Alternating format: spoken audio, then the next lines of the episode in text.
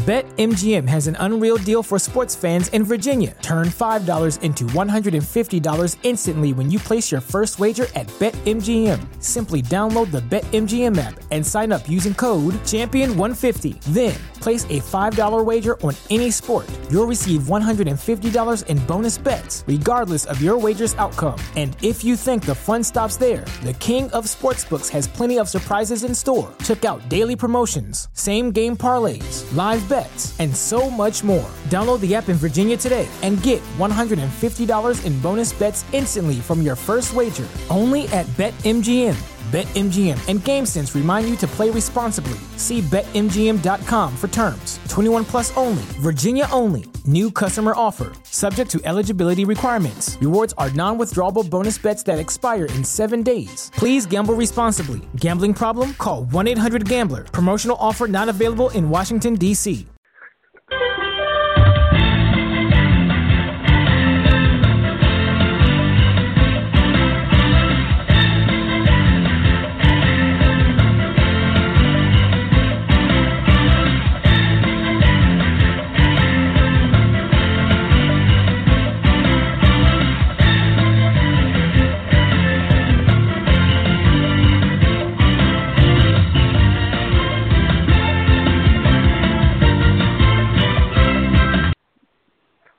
up, NBA fans? Welcome back to another episode of Full Court Press. I'm your host, Nick Smith, and this is going to be our kind of like uh, what the hell is happening episode. Uh, it is it is officially titled Kemba Freed, Kidd Fired, Kevin Spurlow, and Kawhi Fed Up because uh, I love my alliteration.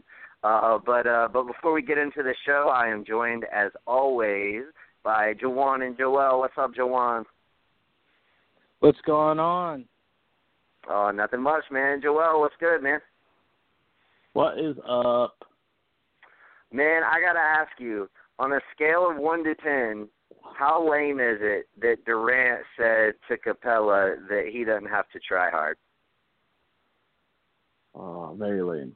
I'm gonna say nine. Lame. Yeah, I would say about an eight or a nine. Now I wouldn't go so high as a ten, but I would def- like, come on, Durant, you can't say that shit. You were walking out the Golden State. Easy. Uh, Jawan, what, what what do you put that at? Um, not as high. Honestly, I thought not only was it hilarious, it was somewhat. A, if you look at it, kind of from where he was trying to come from, uh, with that level of disrespect that he was spewing, it kind of makes sense. But if you're looking at it from the the overall picture, he's kind of doing the same thing. It's kind of really easy to play with sharpshooters like Klay and hmm. Steph. But what he's Yeah, trying to of say his is way to it's do really easy. It's really easy when you don't have nothing to do but just catch alley oops from James Harden and Chris Paul all day. We know Clint Capela does a little bit more, especially defensively than that. But it was, Yeah, it was he's a I, I kind of get what Durant he's, was getting. He's at. a paint protector. He's a paint protector, and he gets like what eleven rebounds a game. Like you ain't got nobody Yeah, in your like squad getting eleven rebounds a game, KD. You think Josh Pachulia is getting eleven rebounds? Fuck no. Like, He used to. Sorry, I just went off Stephen A. Yeah, there for a to at some second. At one point, he did. Um, hey man, I gotta say, like Zaza, he used to play for the Hawks, so I mean, I got a, I a remember. A small, small amount of love for Zaza in my heart because when he played for us, he was the same kind of guy. Pretty he wasn't like, yeah, he was even a little better when he played for us. He was still like a bench player, like he was like seventh, eighth man on our on our squad. Um, but like he always gave really high effort, and he's he's a pretty smart player. He's not not supremely athletic. He's he's really strong, but um, I remember man, when he like, was starting. uh, yeah, there might have been. Yeah, there might have been like one year, but like when when we get like I don't know. that was so, before man. the playoff team. Well, no, because we've always we had Horford. I mean, I guess maybe yeah, if was, Horford I'm was playing the four beforehand. before before No, Horford. Mm. we did we, I don't know. I don't think we had. We've had Horford. He was there a like, oh- while ago. Oh four, maybe. Um, a while ago. you you would have to be going way back, and I don't remember that far back. So uh, I'll I just take your word for it. I'll take your word for it. Um, but no, I just lost all respect for him when he stood over Russ like that. Like I was like, nah, that dude, that's not shit. fucking cool. That's like, like man, like I get it, like you, you're you're big rivals and like yada yada yada, but that was just over the line, man. That was that was too far. Um, oh well, and Kawhi, and Kawhi, because he did that shit on purpose. Mm-hmm. Like it, there ain't no way he did not do that on purpose. He definitely did that on purpose. Um, but anyway, let's jump into it because we got a shit ton of topics, man. Like this week has been crazy. Uh, first, let's get into the All Star rosters. So they have been set uh, into the, uh, in addition, rather, to the starters of LeBron, Curry, Harden, Giannis, DeRozan, Boogie, AD, Embiid, Kyrie, and KD. Uh, the reserves are Westbrook, Butler, Towns, Klay, Draymond, Dame, and Aldridge from the West.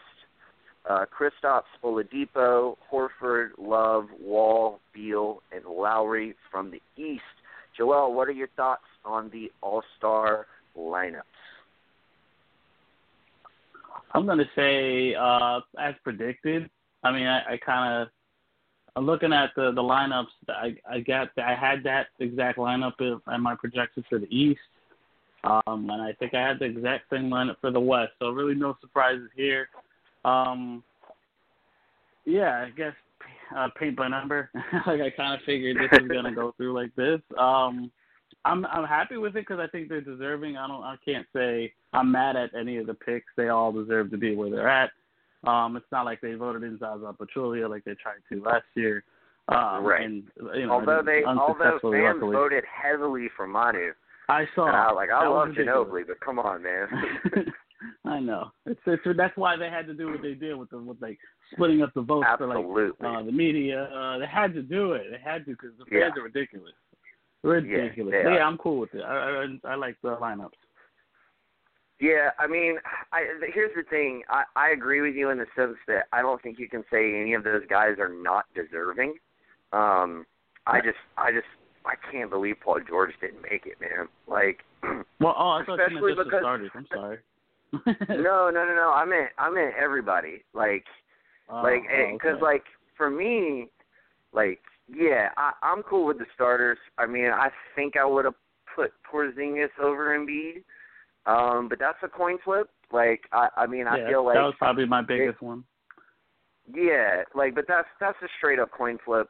Um, I, I think I even said to y'all I would entertain the notion of putting Horford in over both of them, but I've since come off that. Like, you, you can't justify making him a starter with that stat line. Like, I love Horford, and he means so much to that Boston team, and I'm happy that he made the All Star team because he's kind of like the Draymond Green of the East. Like, his numbers don't wow you, but his his importance is so significant, and he's on the number one Right. team in the East. So he's the second best Right. player on the number one team in the East. So I, I think he deserves Him it. and Um, Kyle Lowry got that nod because the where their teams are at. yeah, absolutely, because of where their team's at. Like you're not putting Kemba Walker over him because Charlotte is Right. is terrible. I had No, I, I, I you'll, you'll, y'all will think this is funny. Uh, there was uh there was somebody on the uh, Atlanta Hawks page that I follow who said uh John Wall getting in over Dennis Schroeder was a complete travesty and a disgrace. What? Who Yeah. said that? Oh my god. We well, we got Homer. some homers on that Homer. page, man. We got some mad homers, yeah. Oh, my yeah, God, that's like almost everybody on the page laughed at it, but it was it was still like uh, it it made me chuckle. Um, but no, man, like I see even even still, I think I think they're like I don't think anybody who made the team it, you can just like say, well that that person didn't deserve to make the team. Um, even Kyle Lowry, as much as Jawan's probably going to dispute that and tell us like four other Eastern Conference players who who deserved it over him. Um, but nevertheless, like I still Paul George to me, like it, here's the thing, like the way that that roster is con- the biggest thing to me is the way that roster is constructed. Um, you already have like four bigs on that team. I would put Paul George over Cat. What do you think about that, uh, Joel? Before we go to Joel, Over Cat? over Cat, over Uh, Karl Anthony Towns. Uh, I guess I could definitely. I think I could roll with that. I think I could roll with that. Uh, 'cause looking at, let me look at my my projections. But yeah, if I had to pick, Paul George definitely got snubbed. I think Lou Williams got snubbed in my opinion. Um, yeah, but Lou turned it on. Like Lou had been consistent know, all season. He on. turned it on over the last like six weeks. Um, but I, I do agree with this. if if there's ever like if there's ever a situation where a guy is just balling out and, and you like you, you don't know if he'll ever like have a season that good. Like I liked like last Right. year when DeAndre Jordan made it. Like I, I didn't necessarily agree with it, but I was like, you know what, this will probably be the only time he ever makes an All Star game. So yeah, like Right. it, you don't want the guy to be Mike Conley and never make an All Star game because Lord knows if you look at Mike Conley's career, he, dude should have made at least one All Star game. Um, At the very least, But, uh, yeah. yeah, yeah. I mean, he deserved one. Um, and Lou Williams is having that kind of season. Like uh, the thing is, if he played in the East, he would have made it. Like you could easily put Lou Williams over Kyle Lowry. Um, which, which, Yeah, I mean, let me yeah. go to you, Jawan. Um, you got my back on this. I don't. We haven't been able to quite sell Joel on this, but shouldn't you just pick the 24 best players? Like, what? If there is no East and West, so why does it fucking matter? Just give us the 24 best players, and like then maybe we could get Lou Williams and Paul George, and then you know dump Kyle Lowry and I don't know John Wall or somebody else from the East, you know who who may not have deserved it. Like, don't you think that'd be the better Well, way to go? Well, yes. To to start, yes, I do. Uh, that's exactly what I was going to start with saying. Uh, just pick the best players. That's it. You're only picking the best players. You're not picking the best players from the East and the West. Just the best players.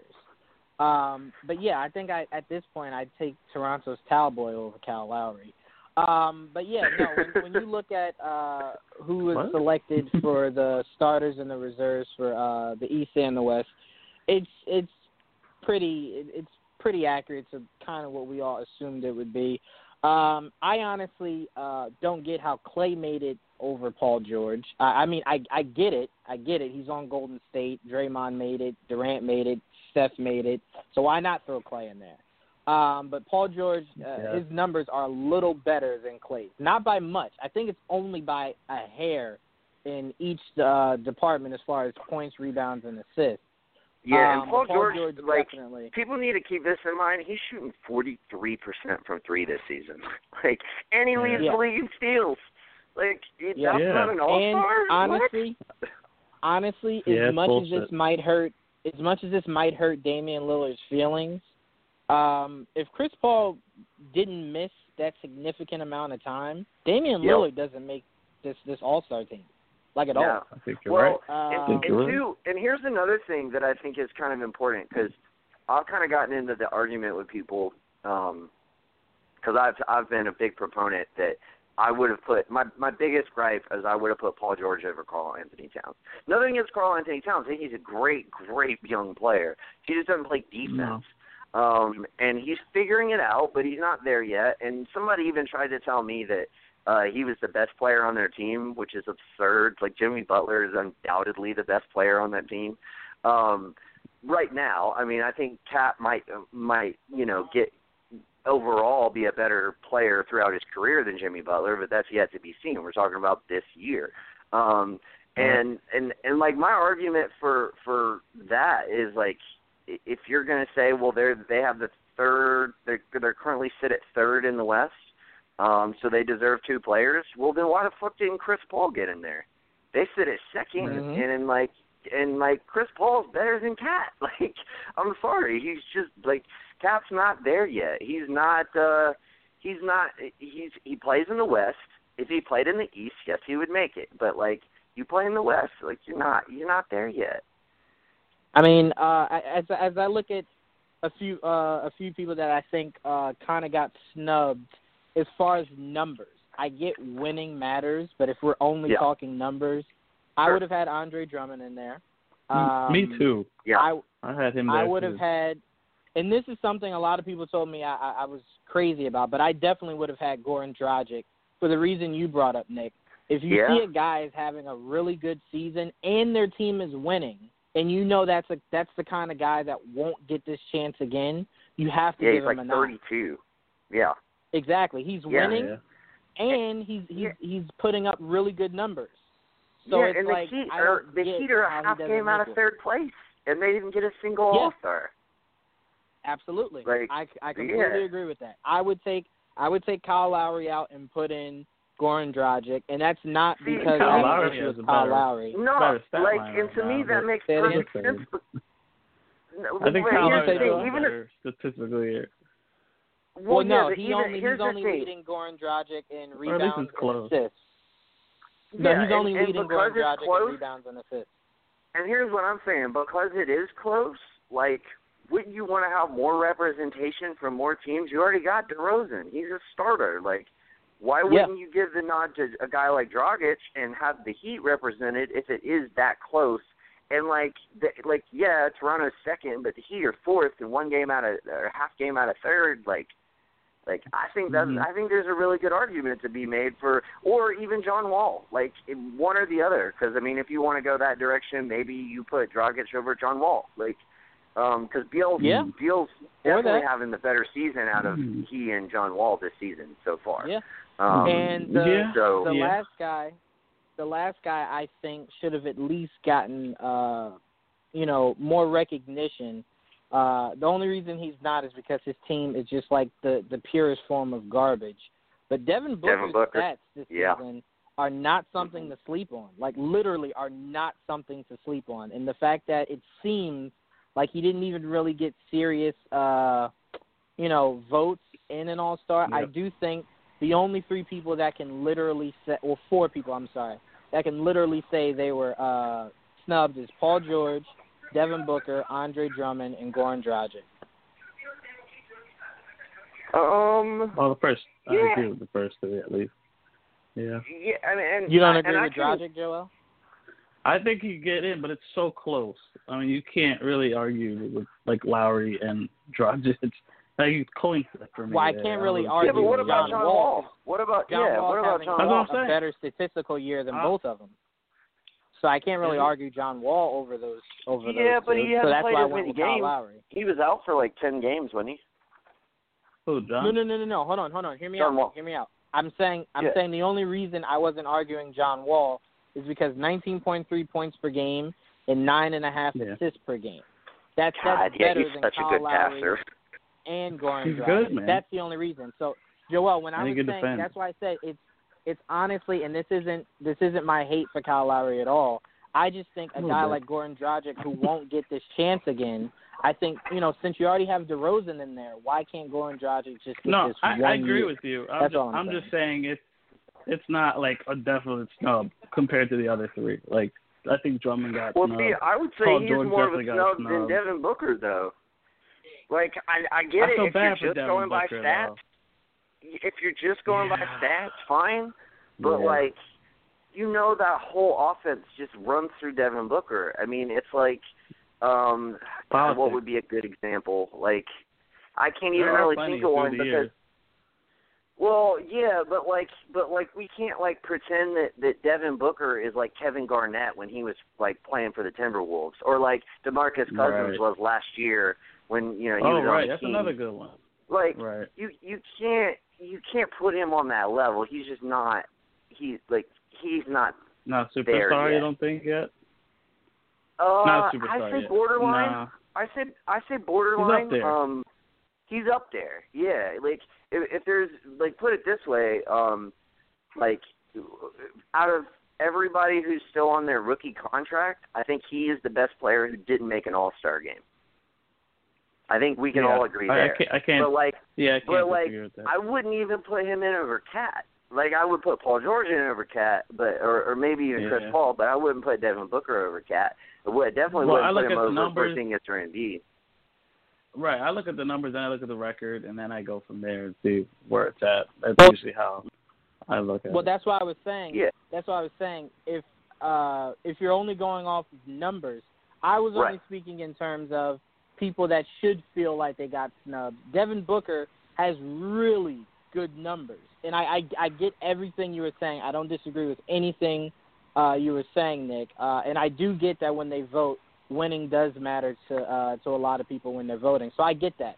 Sure. I'm just saying for the the numbers that he's putting up, I can understand why he'd feel as though he you know he got snubbed. I I could Sure. understand that, but I mean that doesn't necessarily mean he should have made it.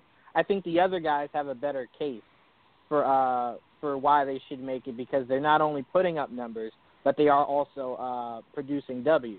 But I, I, I get I get the point that you're making, Nick. I don't disagree with that at all. Yeah.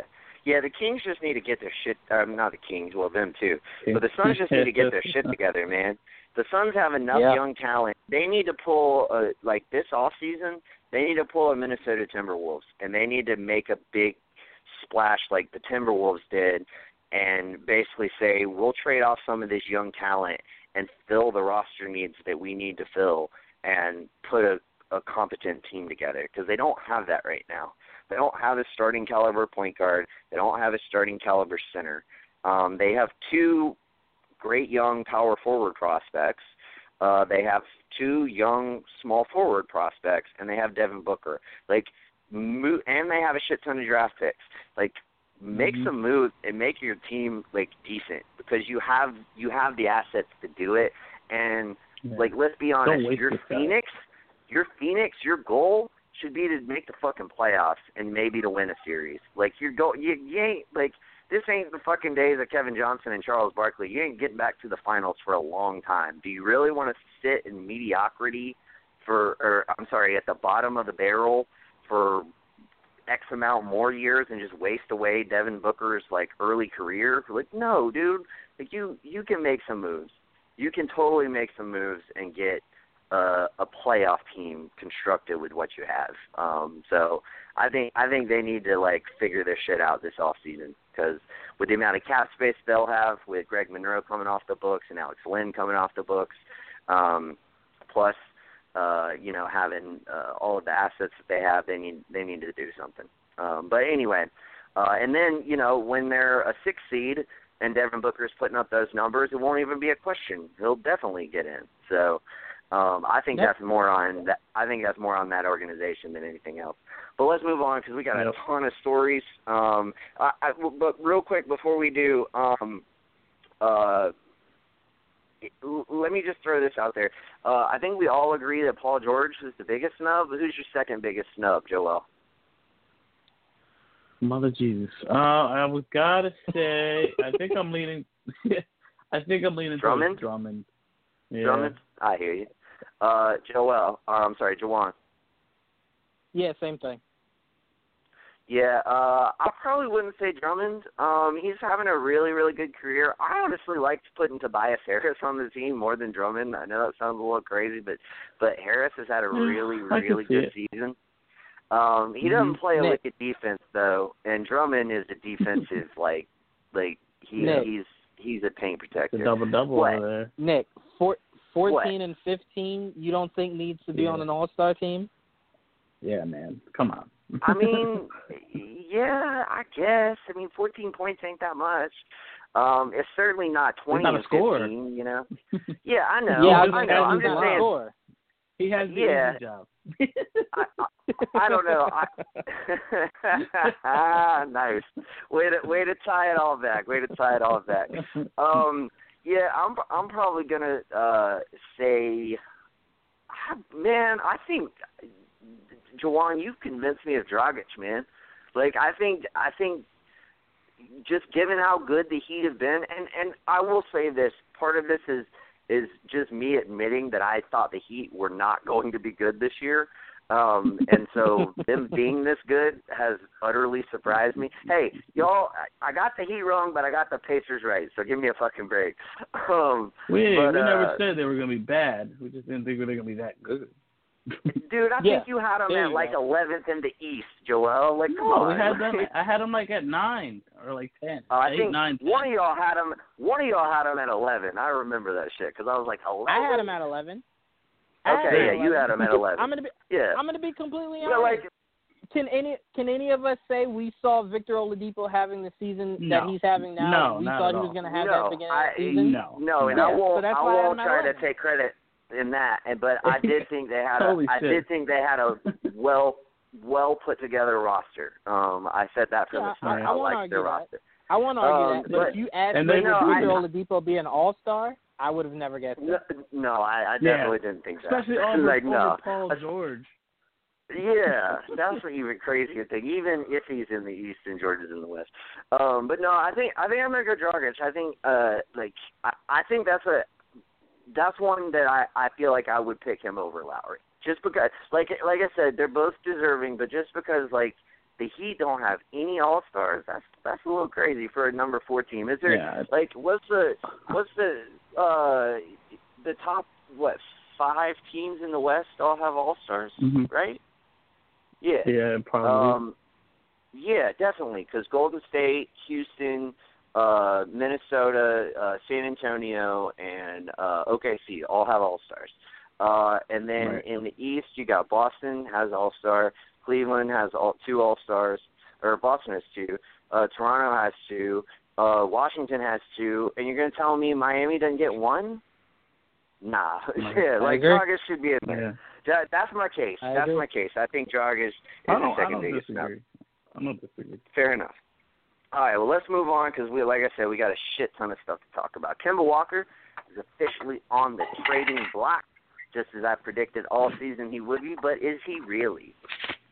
Let's get into it. The Hmm. Hornets reportedly want to attach one of their less desirable contracts in a Kemba deal, and MJ recently came out and stated that he wants a player of the same caliber as Walker in the deal. Good luck with that, MJ. So you want to, so basically, you want to trade Walker and attach Batum's twenty-five million dollar contract and get back a player that's as good as Kemba Walker. Okay, yeah. God, okay. I got a theory about this. I don't think they're going to trade Kemba. Like I know I've been saying it like uh, like all year, but I think I think to me this is Michael Jordan trying to to basically and maybe not even Michael Jordan, maybe it's more the GM, but I think, you know, Michael Jordan probably has a lot of influence on a lot of decisions there, it would be my guess. But I think he's trying to use this as a way for the team to rally around Kemba because um, there's still only like five games out of the eighth seed because the East is just so wide open in the middle of the pack. Um, Mhm. I think he might be using this as like a rallying thing for the team to come together and try to win games. And then, of course, you had like the the game after this whole spiel came out. You had Dwight Howard fouling Kelly Olynyk with like point two seconds left on the clock in the bonus. but nevertheless, Dwight Howard's never been the one to handle pressure well. Um, what what do you think about all this fucking shit, Jawan? Like, it, it, like, what, whatever, go. like, I don't even know what to say. um, I don't. I, I, I honestly think um, this was a story that they didn't necessarily uh, want to get out, but every time uh, a GM thinks a trade a trade won't get out, it usually always does, um, which Yeah. usually makes people think that they uh, they put it out themselves because that's not a well kept secret. Anytime you're trying to trade a player of that caliber, um, Right. I think I think he honestly I think a lot of teams with uh players of of Kemba's uh talent, a lot of teams are looking at what Boston was able to do. Um they had more leverage in that in that Brooklyn pick and that that ultimately is what helped them get Kyrie. But it was kind of like a swindle. Um, they gave them an injured player in in Jae Crowder and got Kyrie from it. So a lot of teams are like, well, how can we do that with uh, some of our, our our better players? And it's not that easy. Um, so I, I honestly do believe if someone offered um, the the Hornets something respectable, I can't think of something off the top of my head, but something respectable. Because I believe, uh, if I'm not mistaken, MJ did say, um, you know, not only did he say he would only trade him for an All Star, he also said he'd be he'd be open to offers. So it's like you're gonna answer phone calls regardless of what Right. the is gonna Yeah. offer you. So Sure. he is on the trading block. So don't make it sound like, oh no, that's false. He's not on trade. He is on the trading block. Um, so that's why I, I don't think it, it's necessarily a rallying. I think because of Kemba's response to the reports of him wanting to be traded, Jordan had to backpedal a little bit because what Sure, you don't want yeah. is your star player. What you don't want is your star player to quit on you. And if I'm Kemba Walker, that's one of the things I absolutely would have thought about doing.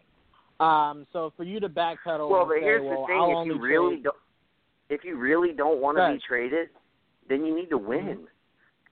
Like that's the thing. No, it's not like but- it's not like the bar is that high in Charlotte. Make the playoffs. Like that's all they Yeah, I agree. do. I don't think they're um I don't think they're losing is is because of Kemba.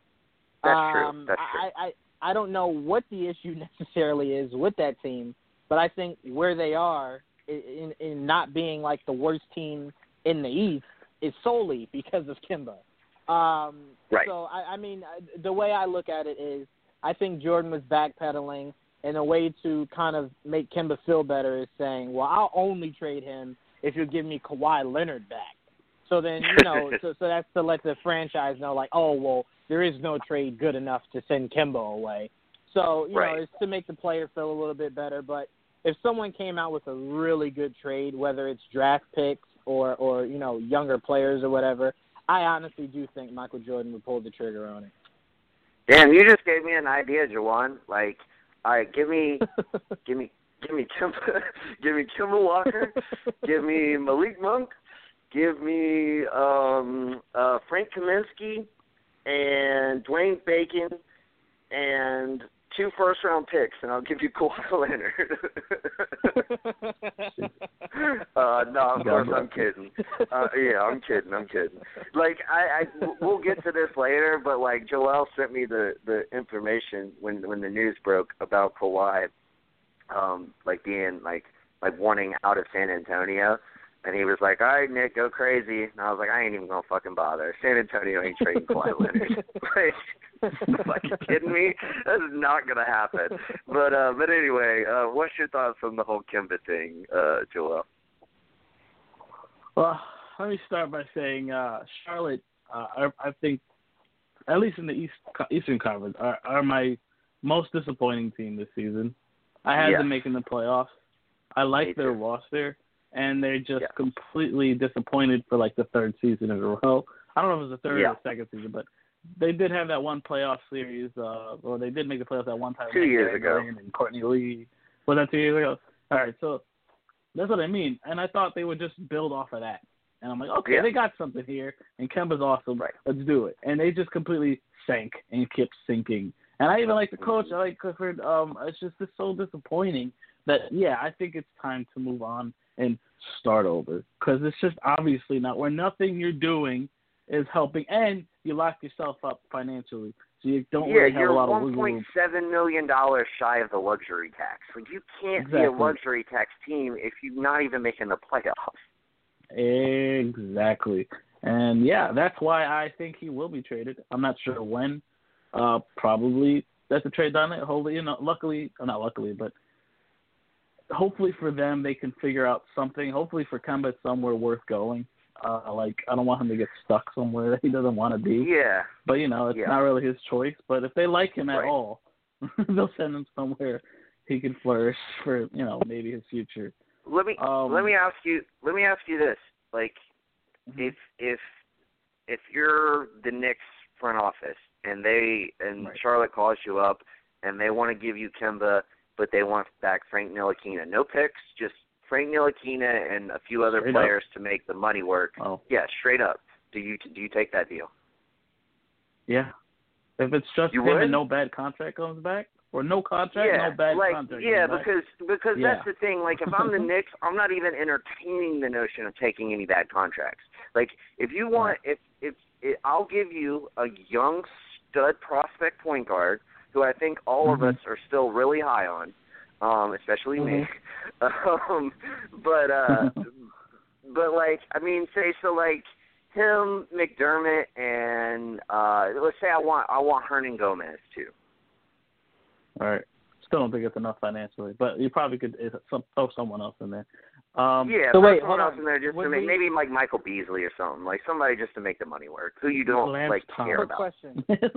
Quick sure. question. Well, quick Lance. Thomas Nick. got three years though, but but go ahead. Does he? Quick question. Would we need Yeah. to would we need to take Batum back in return? No, see, I think That's that's the I- only thing. Well, here's my thing. I don't think I don't think New York is in a position to do that. Like they don't have the contracts that would warrant. Like I mean, I guess at least Batum is four years, and like like let's say this. Let's say this. If That's I'm New York, I'd be like, sure, I'll take Batum's four-year, hundred plus million dollar contract. You take Joakim Mhm. Noah's seventy-eight million dollar three-year contract. You're still No, paying I less agree. money. You know, like Yep. but you got to meet us halfway. Like I'm not taking Right. his contract and it. giving you back like Courtney Lee, who's valuable to me, um, Lance Right. Thomas, who's not like I I don't know shit about Kyle Lance Quinn. Thomas. Uh, yeah, Kyle Quinn, but he's only making like four and a half million. Like you're gonna have to gut your whole roster to take on Batum's Yeah, really. contract. Um, Yeah, okay. because like so so my thing is this: like, you got to you have to take back Noah. Um, and like You if to. you're rebuilding, You what to. does it fucking matter? Like you're cutting you're cutting like good point. thirty million dollars in payroll. Um, because Batum is making like twenty four million dollars this year and uh Noah's making like eighteen. Um and Noah's only signed for three years where Batum is four. So like that's was- something that like and but but I, I think was- way differently. I think w- I think I think I think I think way differently than owners. Like it, like people like th- like there are so many people who are just like Luol Deng and Joakim Noah are untradeable. No, they're to me they're not.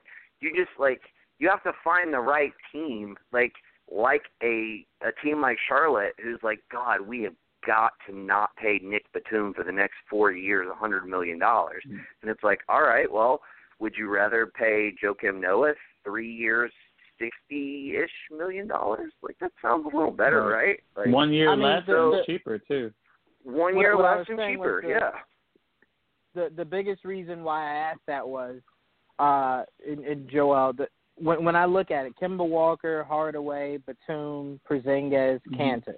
That's a team I could wrap my mind around. Um putting They can make together noise. wins. Right, putting together wins. And if you're telling Right. me that's the team that I had to look forward to going into next year, I'm not looking at that like, oh man, we definitely have to make changes. I'm looking at that like that is a step in the right direction of keeping Kristaps, making him happy, putting something Right. around him that Yeah. can produce wins. So that's the only reason why I asked, uh, would we take back Batum? And you guys kind of found a way to make the money work.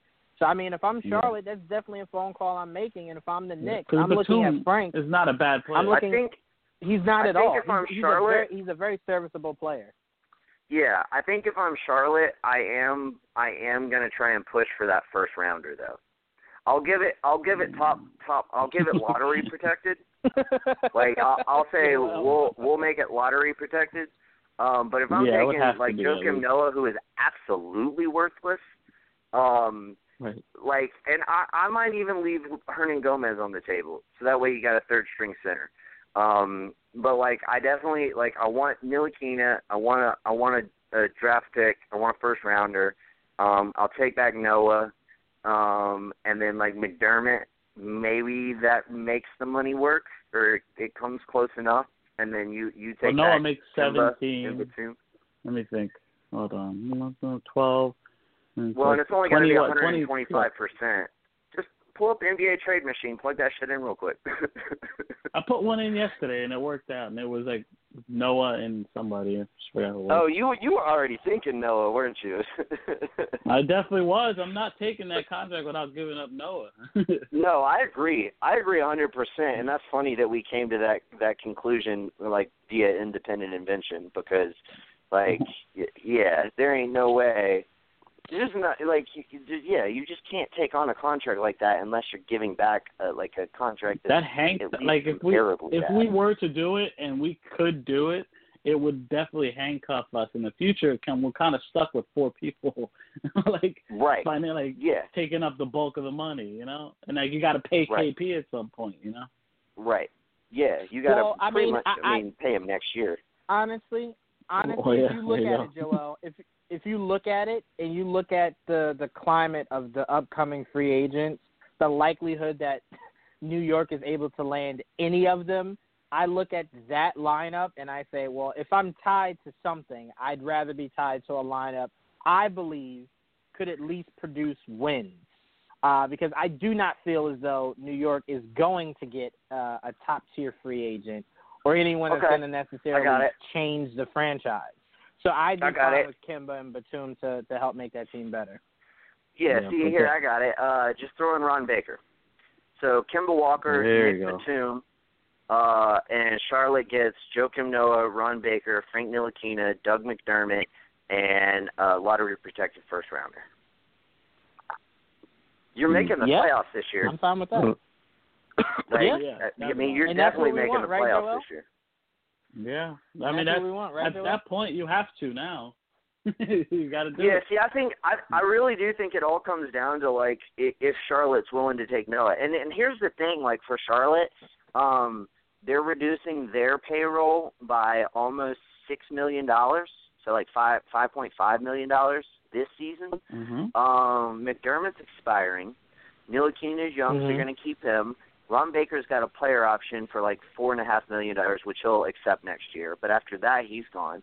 Um, and you got to keep Noah for two more years. But like, Noah's making four point five million dollars less than Nicholas Batum. Uh, yeah, four point five million um, this season, and so that stands to reason that that would be the same case the next two seasons. And then you don't have to have that on your payroll the season after that. Like, I don't know. That's that's that's reasonable to It me. works- Like, if you're Charlotte, It like you both. get a you get a and let me throw this out there too, because I think Ntilikina and Malik Monk, like Malik Monk is an undersized two guard, and Frank Ntilikina is an oversized one. Like pairing those two Mm-hmm. together with Ntilikina's defense and Malik Monk shooting could be something to build your team around in the future. Yeah. Yeah. I mean, Yeah. 'cause if if you're Charlotte, the way you have to look at it is if you can get a bunch of young players and groom them to become something special, that's what you have to do because not a lot of people are knocking on Charlotte's door uh, as free agents. So you building from your youth is the best way to go about building that franchise back up. And if you're the New York Knicks, getting a talent like Kemba Walker that can help score Mhm. alongside Kristaps and a guy like Batum who can occasionally knock down that corner three when you need him to, that will Yeah, definitely Hardaway. propel the Knicks upward. Uh, and Hardaway, yeah, but I was just talking about the the, the new uh, the new acquisitions. Um, Gotcha. You would definitely uh, propel the the Knicks upward, which is where this franchise is looking to go. And if it ties you up a little bit on the back end, you take that if that team is better, uh, is a better, um, you know, uh, and I'll throw this is is playing better on the court. I'll throw this out there too. Um, I I think I don't think Batum is unmovable. Um, like his contract's really bad. don't think so either. Um, but like, Yeah. let me say this: like, what if, what if Denver was willing to give you Wilson Chandler and Kenneth Faried for Batum because they thought Batum, he's a, I think he's like a maybe six months younger than Wilson Chandler. Um, he's better than Wilson Yeah. Chandler. Um, Mhm. and maybe they feel like he would fit their team better. He's more of a uh, team-oriented defense kind of guy. He I does know that everything. Chandler, He uh, not that Chandler's everything. defense Hold is bad, but like I'm just saying, like there's options out there. Like Batum is not unmovable. You're just not going to get any assets back for him. Right. It's like a better version of Boris Diaw. Yeah, yeah, and he's Yeah. well, and he and Yeah. he's and he, you know, he doesn't really play the same Longer. position, but yeah. no, yeah, exactly, man, you're but saying that because they're both to. Frenchmen. No, but Diaw used to play small forward and two guard. He was point guard at one point. Diaw. Was he? Yeah. Damn. Yeah. So that motherfucker's played every position in the NBA. Yep. Yeah. Damn. Talk Yeah, about but uh, honestly, yeah. talk honestly, about journeyman. Before we move on, Nick, before we move Yeah. on, I will say this because I know for a fact the Knicks and the Hornets listen to this show. Please make Yeah. that trade immediately before the Knicks He's fall like, too yeah, far. definitely. before they fall too far that even Kemba Walker can't resurrect uh, this team. When is the Please deadline? make Well, this trade happen and I'll say immediately. and I'll I'll say this, um, you know, just just throwing this out there. Um, if if you want to try to stay competitive, Charlotte, um, you know, we'll we'll give you Dennis Schroeder, and uh, we want Frank Ntilikina, Ron Baker, and Doug McDermott out of the deal to make the money work. But like, we'll we'll give you No, Dennis. Schroeder. No, thank you. Hey. No, thank Come on, man. Give me Frank. I want I want him. I want him bad. Uh, no, no, no. Like, you, I mean, you. No, I'm not. I'm just saying, like, I'm saying for Charlotte, Charlotte, like they can have Dennis Schroeder, and we, and so that way we get Frank Ntilikina out of the deal, and they Oh, can keep the funny. pick. Like, yeah. Well, Well, wait. Would we still get Kemba? Yeah, you Yeah. still get Kemba. Oh, okay, that's all I care about. Fine, then whatever. Yeah, no, I mean it would it would be stupid. It would be really stupid for sure. Like I could see you guys actually, um, not the two of you, but I could see Nick's brass like making a move to get someone like Schroeder for like a win now move. Um, the Kemba Walker would make so much more sense. Even though he's a little bit older, he's just better, um, and cheaper. Uh, well, at least for the next two years. Um, Right. But uh, but like if if if Charlotte made that move, then they would that would it would be utterly stupid for them to to be looking at getting a player like Schroeder. You would want to have the contract control of Frank Ntilikina. Yeah. Want Um, young guys, man. Yeah, well, and that's my thing, dude. I want the contract control of Frank Ntilikina. I mean, I think he's going to be great, but also like you you've got him guaranteed for like three more years than you you got Schroeder. So like that's that Right, to me is a big key. Um, but anyway, uh, let's move on. Uh, well, real quick before we do, um, like I'm not. like, Let's not get too heavy into the to the um like deals. But is there any other teams that y'all would like to see Kemba go to? I I really like Denver. Um, I'm not sure. Like, I, I have constructed a trade, of course. I don't have it in front of me, so I don't remember exactly what it was. But I just think like Kemba in Denver with like with you know Jokic and Gary Harris and um and like that that core uh the, the like those three guys in particular um could be very effective. Um I think they made a huge mistake in signing Paul Millsap to a thirty million dollar contract. Um, luckily, Mm. I think there's a I think there's a, a third year team option. Um, well, he's been hurt most of the year, so like I know. I mean, granted, you couldn't predict that, but like the thing is, No. like first of all, you traded what what became the draft pick that became Donovan Mitchell um, for Trey Lyles and um, what became Tyler Lydon. um, oh and, my god, yeah. That was a terrible Yeah. pick. Yeah, that's so bad. Um, but like the thing is, like, ne- never mind that though. But like, uh, if you could get if you could get Kemba on that team, um, and maybe even like I think my deal was essentially like it involved like Kemba and Batum, and then I think Charlotte got back like Mudiay, Faried, and Chandler to make the money work because both Faried and Chandler are expiring next season, um, Mm, and okay. uh, a first round draft pick unprotected. Um, I I I think that's a I like it depends on what other offers are out there because I think I think there's like half the teams in the league would be interested in Kemba Walker. Like either you like don't have a quality point guard or Kemba Walker is better than what you got. So um Right.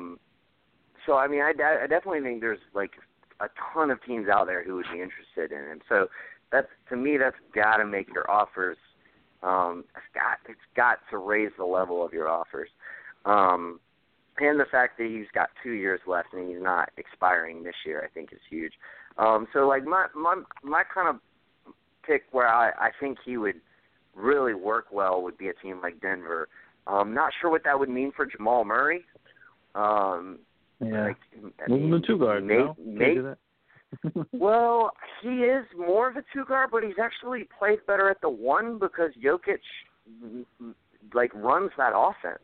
Jokic is like their point, point. center. Like so Right. but I think but I think Kemba could work well in that system too and he's just a little better than Jamal Murray.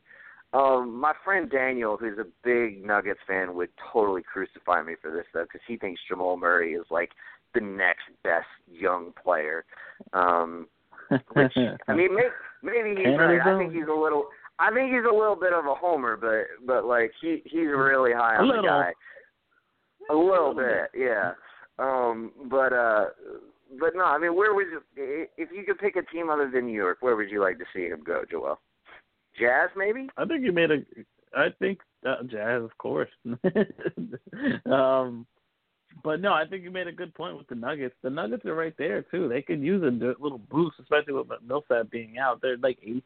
They're struggling to stay at the eighth spot. They're fighting with the Clippers at this point, and in, Portland and, and Utah, or not Utah really, because Utah's at the bottom. But um, Yeah, they they, want to make the playoffs. I thought they would make the playoffs, and then I thought they wouldn't after Paul Millsap went down, but they somehow managed to survive. So that move could definitely work. You know. Yeah, I, th- I think it would be, it, it, depending on what the the constructs of the deal are, it could be good. The biggest problem for Denver is they just extended Gary Harris. They um because of the there's something weird about Jokic's contract where they either have to extend him next season or they risk him being an unrestricted free agent the next year. And I'm not sure exactly Mhm. why that is. Maybe because he was such a late second round pick and that's how his contract was negotiated. Um, but so they have to extend him next year too because you don't want to risk him leaving because he's he's How about probably your best player. See, I looked at Detroit. There's Mm-hmm. nothing that Detroit can give me that would make me want to do that trade if I'm Charlotte. Because yeah, you got Luke Okay. Kennard. Well, I got Malik Monk. Like, why do I want Luke Kennard if I've already got Malik Monk? Yeah, no. It doesn't make you any sense. Yeah. So and like Stanley Johnson, like he's only got two years left. Yeah. He's underachieved thus far. Um, I mean, I know you could give me a first round pick. I don't want to take Reggie Jackson. So no. I I just don't think I don't think there's really a trade there in Detroit. I think Detroit would benefit greatly from having Kemba. I just don't I don't think there's anything there for Charlotte that's worth a damn. Um so uh but yeah, I, I do kinda like the Jazz. Uh I thought it was interesting. Um the Ringer, uh one of my favorite podcasts by the way. Um they had a little segment, uh the Ringer. Uh, they had a little segment on their NBA uh, Ringer show. Uh, I think it was last night or the night before, where they just pulled names out of hats and then pulled teams out of a separate hat. And so the um, the woman who was on there uh, drew Kemba Walker and the LA Clippers. So she had to, to Mhm. like she had to work out a deal for Kemba Walker to be traded to the Clippers. Now here's the kicker: the Clippers don't own uh, a pick that they can send out until 2021 because the the the Celtics own their 2019 first rounder. Now it's lottery protected, and it's only protected for one year. So if it does not convey in 2019 and instead becomes a second round pick, only one second round Mhm. pick, mind you. Um, so like here was my little idea for that trade. Uh, the the Boston Celtics have a player exception, so you could trade Lou Williams. Uh, they have an eight million dollar player exception from uh, from the Gordon Hayward injury, in which they can use that to either trade or sign a player for up to eight million dollars. Uh, only if that player has one year left on his contract. Lou Williams has one year left on his contract for seven million dollars. You could trade Lou Williams. They could use that player exception. You could get back your draft pick, and then you could send pieces over to uh, to Charlotte with maybe 2018 and a 2020 pick back to get Kemba Walker back. I think you would have to give up two first round, like heavily protected, but I think you would have to give up two first rounders because of what other talent that you would have on that team. Um, but I was I was really proud of myself for coming up with that. They didn't come up with that. I came up with that. Um, they didn't even know that that Boston owned their 2019 pick. But what are you going to do? Um, I'm, I get so pompous about this stuff because I've like poured through. I know every single pick that every single fucking team owns for the like next Kinda three seasons. Very yeah, scary. that's just uh, yeah. It, well, it's it's it's a disease, man. It's like alcoholism. it's a little more productive though. Um, but uh, Jawan, if you had to pick any other team, who would you pick? Well, uh, I was gonna say the Clippers, but uh, now I'd seem like I'm just hopping on the train of your good idea. So You don't want to hop on I'm my just bandwagon. say, well, no, no, no, no, no. I don't want. it I would don't be. just sound here's like the a guy. thing. It would be I a don't- really. It'd be a really difficult trade to pull off. And are you really that much better for it? Like I came up with it because that Yes. was the the the nature of the game. No, But like there. I honestly you give think. up, you I give up honestly Lou, think if Lou you Williams compare, is like playing better than Kemba Walker. So Well, he is. a. He is. But he is. There's not a foundation. Um, th- that that is that is the the honest truth. I was kind of looking at it like if you're Boston, Boston would never give up that pick But if you think about it, and you think about, all right, we we're well, looking at how here's the thing: how it's, wishy-washy top- the uh it's but like here, it's top 14 protected, so it's lottery protected. right. And if it doesn't Yeah. convey, then it becomes a second rounder in like 2020 or 2021. I think it's 2020. So it becomes the LA that's- Clippers 2020 second round pick, and there is definitely no guarantee that the Clippers are making the playoffs next year. So like, if you Right, can get Lou Williams saying. now, you That's would give I'm up saying. that if you're Boston, you're looking at how wobbly Cleveland looks, and you're like, that's really our biggest like hurdle uh between Is you know scoring. us and, and the finals. So it's like, yeah, well, I and mean, it's just Kyrie, and your biggest Lou hurdle for your season is scoring the fucking basketball because your defense is great. You just can't fucking score enough to save yourself. And Lou Williams helps out immensely in that department. He does, but I tell you this: if your biggest obstacle is Cleveland, you don't really have to worry about scoring. It's kind of look like it's pretty easy to do that against that team. yeah, So you're right. that wouldn't that. be the biggest thing. You'd be thinking more so Golden State. You need all that scoring for. But yeah, yeah. no, honestly, if, sure. if if there was somehow a, a way for that to work, um, I would definitely, if I'm all three teams, find a way to pull a trigger on that. But uh, the most the most realistic uh, place outside of hopefully New York um, is definitely uh, right. Denver. I don't want I don't want uh, Utah only because I kind of want the ball to be in Donovan's hands No. a lot. Right. Sure. Um, and I don't, I don't, I think Kemba kind of I- takes I away like that from that too. a little bit. Um, Yeah, so Denver I would kind of be agree. I think. Harris plays better of off ball. Yeah, I think Gary Right. Harris Mhm. is a better off ball player. I I agree. I like I like the ball in Donovan Mitchell's hands. So And I think Kemba would yeah. take away from that a little bit. So yeah, I'm, I'm going Oh, with yeah. Denver a lot. because it, it definitely uh, helps them as far as scoring while uh, while Millsap's out. Um, and Kemba can kind of Kemba's Kemba can give you a couple wins. Um, you know, wh- while while Millsap's out, so that would definitely help. But if you're asking me, um, what trade I want to happen, it's definitely that next one. Yeah. Well, and the thing with Denver too, Denver is like the better version of the Phoenix Suns. Because Denver they are another team that just has so many assets. They have so many young assets. They have they have Will Barton, they have Gary Harris, they have Juan Hernangomez. They have the only place that they're really weak is the three. They have like six power forwards who are all decent, like except for Darrell Arthur. That guy's a fucking bum. He he's literally got a negative player efficiency rating, and that like that is the worst. That is the worst uh seven figure contract in the NBA. I thought it was Kyle Singler, but no, it's Darrell Arthur. Um, but uh, but no, um, they, they have a lot of young pieces, young assets that they can move. Um, I think they, I, I think they kind of got screwed on that Nurkic deal. Um, granted, Plumlee has worked out for them okay, but um, I don't know. I, I think I would still rather have Nurkic right now and be able to use him as trade bait. Um, but eh, we'll see. Um, I, I also I know it's crazy, but I also kind of like the Magic. Um, just because I think. Well, here's the thing. I think, um, and I can't remember what the exact parameters of the trade were, but essentially uh, it would involve getting Jonathan Isaac, Elfrid Payton, um, and the rights to swap picks with the Magic. So like you, you wouldn't get their draft pick, but if they ended up with a higher pick, you could swap with them.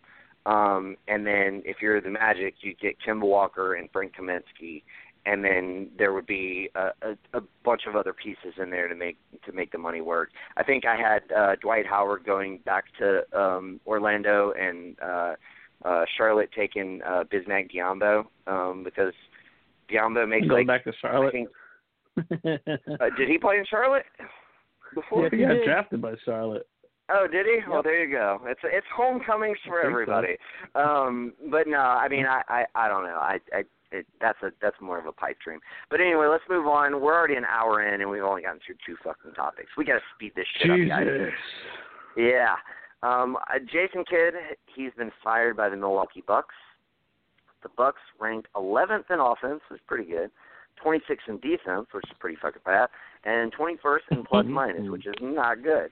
And we're just above 500 under the season with Jason Kidd. Fellas, two questions.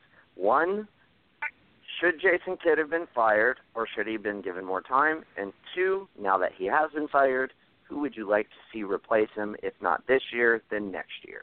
Joel. I'm gonna say, um, damn, I don't like the idea of firing Jason Kidd.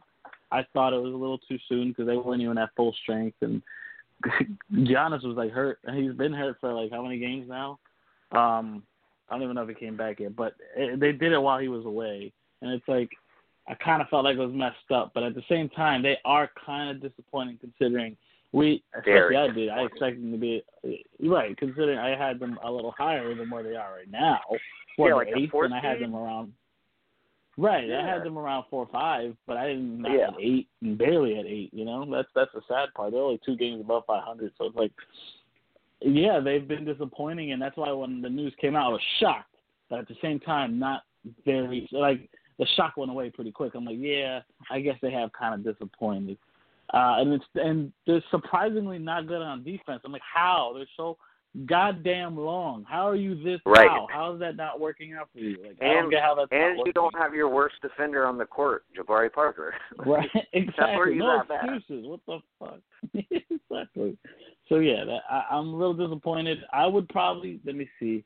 You got to go for a defensive coach. So like I think one of y'all like mentioned Fizdale. I think I'm down with that. If you say Fizdale goes down that way, that's not a bad p- place for him to go.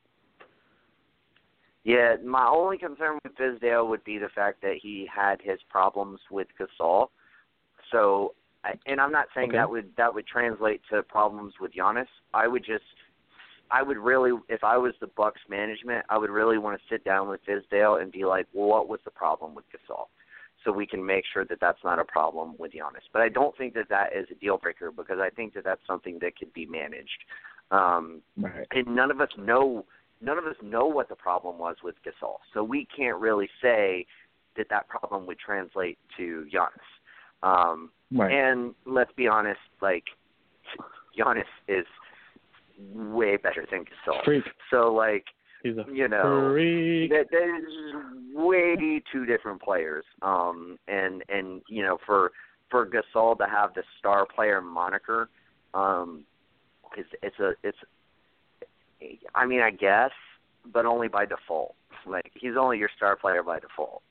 Um, so, you know, but but no, I agree. I I like David Fizdale. I like David Blatt.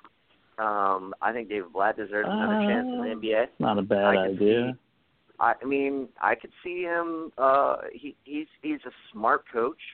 Um, he runs good schemes. I could see him working out.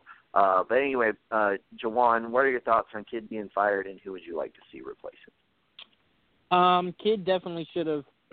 uh, he had to go, mainly because that team, that team necessarily wasn't. It, I, I won't say the the issue of wasn't living up to what um what the expectations were. The team not only didn't really have an identity, it just it there wasn't like an upward progression. I felt as though that team was going Right. And, um, you know, and it was just like they need you need a new a new voice in that locker room. Uh, but you should have waited to the end of the season, mainly because of the relationship Giannis had with Jason Kidd. Um, you should have just given him that. Uh, give your star player that. Um, but as far as a replacement, I agree with Joel. Um, mainly because I wanted Fizdale for New York, but then I then someone said something about like Mark Jackson, and I'm like, yeah, I prefer Mark Jackson. Um, but I do like your idea of, of, of David Blatt. Um, I never had an issue with David Blatt. I think it's hard to. I, I think it's hard for anyone outside of Gregg Popovich to coach LeBron James. So I don't Right. think that was the the, the best uh, first place for David Blatt to end up. Um, I also like uh, Mike Brown. Maybe bring in Mike Brown. Have Mike Brown get in uh, with those guys. Sure. Um, he's Yeah. definitely someone who is defensive minded. He'd know what to do with those long bodies. And likable. Um, yes, Mike very likable. Um, so he's definitely a candidate I'd like to throw out there. But um, I, I love Joel's idea of, of, of Fizdale, and I love your idea of David Blatt because I do not think he gets enough uh, respect uh, because of the fact that I think LeBron kind of kicked him out of the NBA. Um, so I Yeah. definitely do think he deserves a, a fair shake at, at coaching uh, an NBA team again. I'd even say maybe uh, send him down to Phoenix. Let him resurrect the, uh, Ooh, the Phoenix I like that. I think I Um, like that even I more think than that'd Milwaukee. be really good. I think Yeah. that'd be Yeah. really good. But if if I had to choose Milwaukee's next coach, sorry not to eat up all the time, I would go with Mike Brown. Yeah, see, I still like David Fizdale the best, um, just because I feel like Milwaukee is the kind of city like Memphis or like a Mhm. Detroit that's just like a grind city. Um, and I just think David Fizdale perfectly fits that culture. Um, I don't think The- Jason the Kidd grind ever mentality, fit that though- culture. Sure, the grind mentality, because I agree with you. I agree with you with with the mentality of that. I just don't see a player on there that has the grit like the Memphis, like some of those Memphis guys do. So I think Mike Brown would just I- find a I fun think- way. He'd find I not think- necessarily a I think- fun way, but he'd find a a better way defensively for those guys to go about playing basketball. I don't know. I think- I don't necessarily see. I think Eric Bledsoe, Khris Middleton, and Giannis Antetokounmpo would all disagree with you. I think those are all potential grit players that you just didn't really get. So you're that out saying of potential. So you're saying they're not. They don't have the grit yet. No, I think I think Eric. Bledsoe. I think Eric Bledsoe has proved his grit. Like, um, Well, I yeah, think but that's, yeah. that's one guy. I I'm think- the whole I think Khris Middleton has proved his grit. I think that Giannis um, has the potential for it, and I think he's proved it in spades, or uh, uh, he's proved it in, in bits and pieces. Um, but Mhm. like, you have the foundation of a team there that could be really gritty. I mean, to me, the biggest thing is like you're. I totally agree that they should should like Jason Kidd should not be coaching that team. Um, I understand why they let him go when they let him go because you didn't want to keep him and then have him win a playoff series and then have to justify the firing. Like you didn't want him. Right.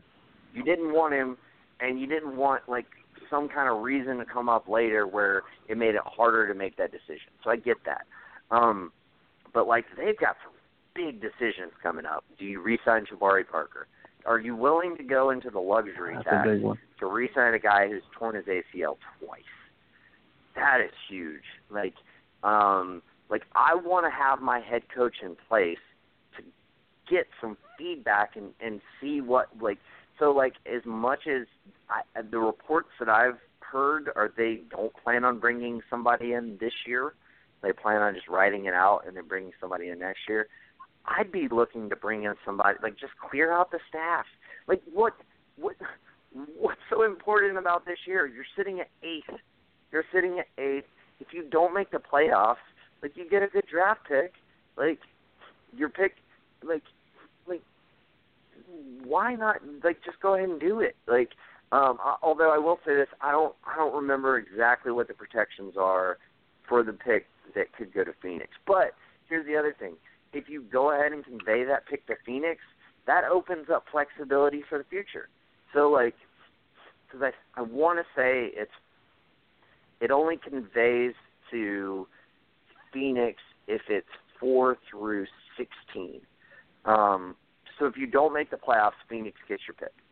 As long as you don't win the lottery. If you win the lottery, you get to keep it. Um, so like, what, like just go ahead and like blow up the whole coaching staff.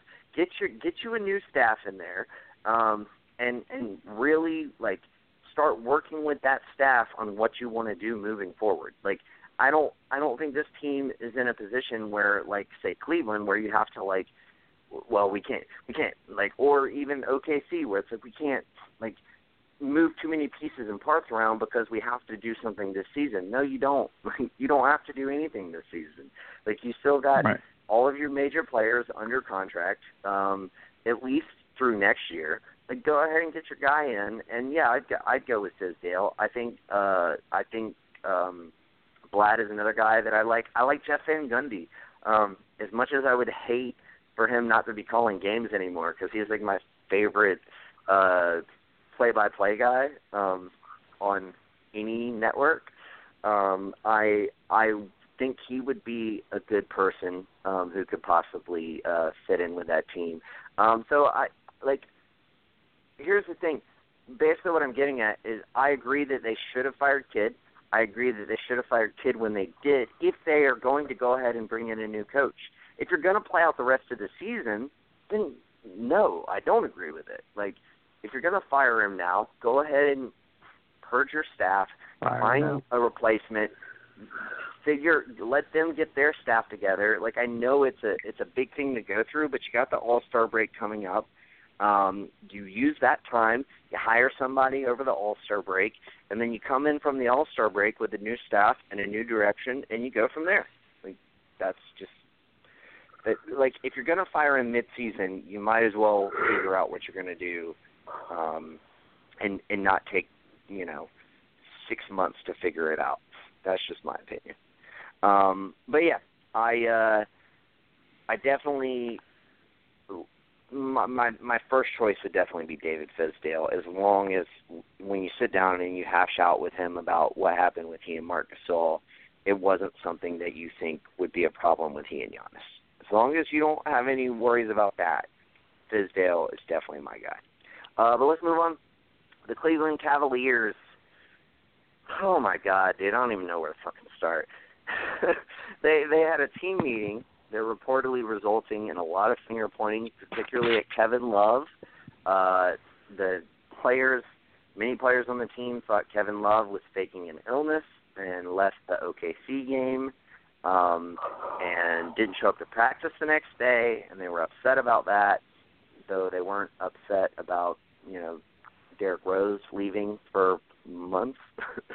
um, I, IT not a thing, also, man. Nobody gets mad at Derrick Rose. yeah, I guess not. Um, there, it is also catching heat for for just you know pounding the ball and not passing enough. Uh, in addition, LeBron James preemptively congratulated himself via Instagram in the third person, no less, for joining the thirty thousand points club. Uh, all of this, meanwhile, too, like two or three weeks shy of of um, uh, of Coach Ty Lue saying that uh, they need to set aside their uh, personal agendas, and if congratulating yourself for reaching the 30,000 points club via Instagram uh, in the third person doesn't qualify as a personal agenda, I don't know what does. Um, uh, and uh, I, I guess y'all can see where I side on this issue. Um, mm-hmm. and then also, God, even to throw on it today, uh, apparently now Dan Gilbert wants to sell the team. Uh, Ty Lue uh, reportedly uh, said that Kevin Love was not to blame for the OKC loss. That if he had been in the game, they might have given up 170 points. like way to way to way to get way to get your guys back by throwing him under the bus, Ty Lue. Um, and uh God, eh, I'm probably missing about three other things. What the hell is going on with the Cleveland Cavaliers, Joel? Mm, Nick, um, let me break it down for you. Um, they're a colossal mental fuck up of a team. Um, right. I really don't know how else to explain it because they're not a bad team. In On the paper. like their players on paper, right? On paper, they're not a bad team. They've shown that they can play well. Even this year, they've shown glimpses of it. And yet they went from bad to good to bad again. Will they be good again? I don't know. Mainly because they're just so dysfunctional. And there's so much I don't know, and it's your fault, not mine. That they're they're it's a drama team, and it's not a, a team that's that's not gonna do. It's not gonna help their situation, you know. That's why I feel no matter who they add or don't add, it's not going to matter because they're they're fucked up in the head. they're not they're not gonna that's not gonna improve because there there there's still too much drama going on inside. Now it's possible. Look, I'm never gonna count out LeBron ever, but at the same time, this is I'm gonna blame him because in my opinion, you put this team in flux. Now the team everyone thinks you're leaving, and you gave them no reason to think otherwise. So Right. they it's hard to prepare for the future when they don't know what to do. Do you you go all in now and sacrifice the future, or do you you now you got to play cautious because if he leaves leaves us again like he did last time, you leaves them you leaves them in flux, and they're like, oh well, well now we're screwed again, and we lost our best player, and we have nothing to show for it. And that's that's kind of the problem they're in, and it's it's kind of his fault for it. It's just such a mess, and like, oh, there's so much drama going on behind the scenes that we probably don't even know about. It's just it's annoying at this point with that team. Let me ask you this before I move on to Juwan. Mm-hmm. Um, how much blame do you think Kevin Love actually like deserves in this this situation? Any, um, or or a lot, or just a small amount, or what? Bro, if they were winning, there'd be no fucking argument. Well, yeah, but they're not winning. So how much how much blame? Like, because if you listen to the media, like Kevin Love is like the guy getting thrown under the bus, which he it's he, it's it's like he always is since he's joined that Seems roster. that way. Um, yeah, but like, how much true. blame do you think he actually we heard it. deserves? Do you think he really deserves um any blame, or a little bit, or maybe a Uh, lot, not- or what? I'm not gonna say he deserves a lot at all. Um, maybe a little because you are one of the better players on the team, so I expect you to step up and be some type of leader, right? I, I know you're there and you're you're an all star and you're an all star this year, so you have to take responsibility for the team too. And, that's, and know it's LeBron's Sure. team, but you are one of the best players on the team, so you are in somewhat responsible as well. You can't. You're technically one of the captains, even though they're not- technically the captain. Um, and maybe that's the problem. Maybe he's not vocal enough. He's not friendly enough because he's more of a by him. He's a he's a me guy. He likes to do his own thing, and apparently that's just the, the way he is. And maybe that's not how everybody else is, and that's why everyone's so distant and it's so easy for for them to point fingers at him. So I'm not going to put everything on him, obviously not. But he's got to he's got to take some of it. Yeah, I, I I almost I would almost say he deserves none of it. Um simply and and it's not not because of his play hasn't been like like his defensive play has obviously always been under um scrutiny. Mm-hmm. Um It's sketchy. but it wasn't his call to move him to center. It wasn't his call to um, you know uh, to to you know give up all of his shots to go to IT. It wasn't his Mhm. call for anything that is really the crux of their problems. So like I don't know. I, I mean, I guess he deserves a little bit, but he deserves like the least amount, in my opinion. But like, of course, he gets he gets so much more blame than he actually deserves. Any any you know what? Props to Kevin Love. We love you, Kevin. Like you you wear it like like a badge of honor. You like the way he puts up with so much shit in Cleveland is is ridiculous. Um That's but, what he got uh, yeah, yeah. Um, but uh, Jawan, what are your thoughts on Cleveland? And I want to ask you specifically this. Um, I'm sure because you you watch First Take, um, and you are a I black person and are on our panel, um, and are the only black person on our panel. What do you think about like uh, Stephen A's take that like black people don't like Kevin Love? Basically, I mean that's basically what he said. Mm-hmm. Um, actually, uh, I want to start off by saying um, Kevin Love deserves none of the blame. Literally none of Thank you, thank it. you. Um, not No, only I can't has get, get away from- not only from not only has he from day one put his head down and done his job, he has constantly been asked to do things he is uncomfortable with. Um, playing defense has never been something Kevin Love has been good at. Never. Not in Minnesota, not when he first got there, not when you re-signed him, and definitely not now. It's just never been Kevin Right. Love. So when you move him to a position that is pivotal of him being a good defensive player, that is your fault, not his. Right. Anyway, um, he does not deserve the blame. Uh, part of what the Cavs uh, mess is that locker room was divided about Kyrie.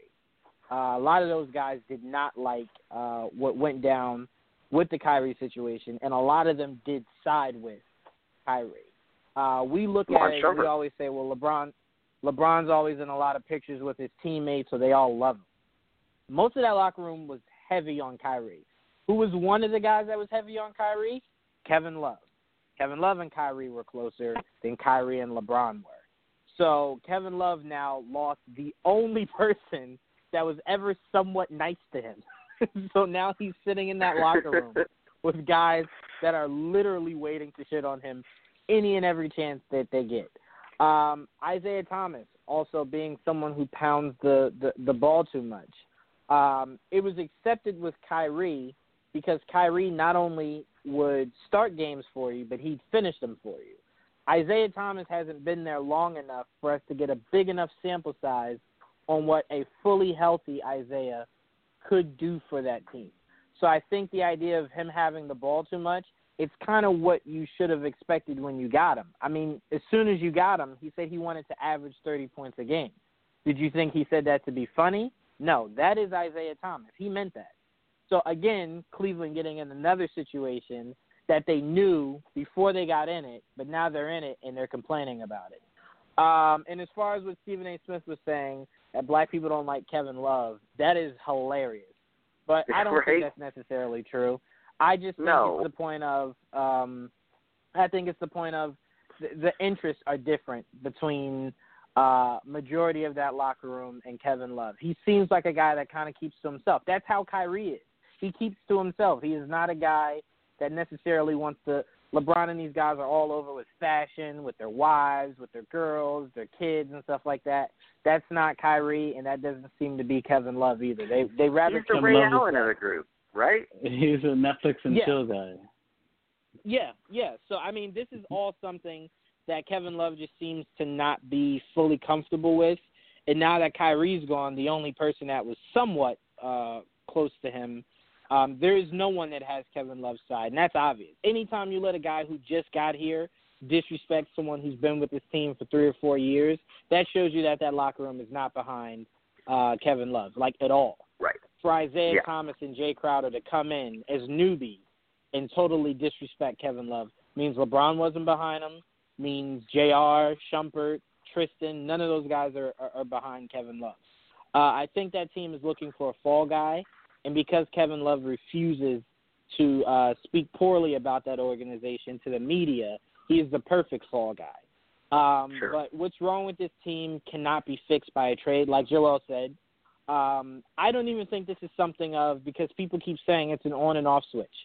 They do have a point of the Cavaliers since LeBron came back to Cleveland, I believe, usually struggle in the month of January. But it's never this bad. This is like Right. when he first got to Miami kind of bad. How like they just didn't look like they should be playing together kind of bad. Now that team found a way to make it work because there's no way you play for Pat Riley and you don't get that shit under control. Um, Right. But this is a different time. I do believe this, and, and this is the last point I'm going to make if I kick it back to you, Nick. I do believe LeBron is okay with his legacy. He is okay with the idea of the amount of rings that he has, the amount of uh, finals appearances that he has. Um, he is looking for numbers. I believe Dwyane Wade does not care at this point. He's just happy to play with LeBron. Uh, and I think a lot of these guys are content, and they're playing like it. Uh, we always say defense is is usually, unless you're like Isaiah's height, is usually an effort thing. So if you're playing horribly, usually historically horribly, um, on defense, it is usually an effort thing. And I see a lot of their plays, uh, them losing to a Spurs team without Kawhi, without Paul uh, uh, Pau Gasol, and without Rudy Gay, to me is and without Manu is mind-boggling. Um, I, I don't get that. I don't get how uh, they weren't able to pull things together to at least win Yeah, that or game. just not being competitive. You know, yeah, like I agree. I can understand you think- losing, I don't think it's but you weren't even competitive. But- Agreed. Um, and I don't think it's a matter of them turning on the switch. Uh, what I, what I told you guys earlier that this is the year, if any year, to dethrone LeBron. If I'm Kyrie and the Boston Celtics, I'm just looking at this like, yeah, yeah, we can do it. We definitely can do it. Um, and honestly, I don't think the outside of you know take Kyle Lowry out of this scenario, I don't think the Raptors are getting enough uh, recognition for how well they're playing. They're not the same typical Raptors that we've seen year in and year out. They look different, um, uh, and they're Yeah. playing a lot differently. Um, but I will say the the only way to fix this team is not to to to, to trade away everything. Honestly, at the end of the day, I think you need to go to LeBron and say, listen, if you're gonna leave next year, let, let let's not wait. How about you just leave now? Trade that away. Do it, you know, like Joel was, you and Joel was saying before, maybe blow up that entire team and and and start from from the bottom up. Because honestly, if you think about it, even if LeBron does get you to the finals this year, they're gonna lose and then he's out. So I mean, you might as well see mm-hmm. what you mm-hmm. can trade LeBron for now. Completely blow up that team, trade away all your best assets, no trade clause, and rebuild. Yep. LeBron has no, no trade clause. Yeah. Yeah. Sit down mm-hmm. with him. Sit down with them. Tell them, listen, you want to leave anyway. So why not? We'll try to get you to the Lakers if you want to go to the Lakers. We'll try to it's talk one to of those teams like, yeah, tell us, to. Tell us where you want to go. Yeah, That's what I'm saying. No, tell I us mean, where you want to go, and we'll make it happen. Yeah, I mean, I, I I do kind of agree with you in that sense. I don't think that's going to happen. I think it's going to happen in the off season.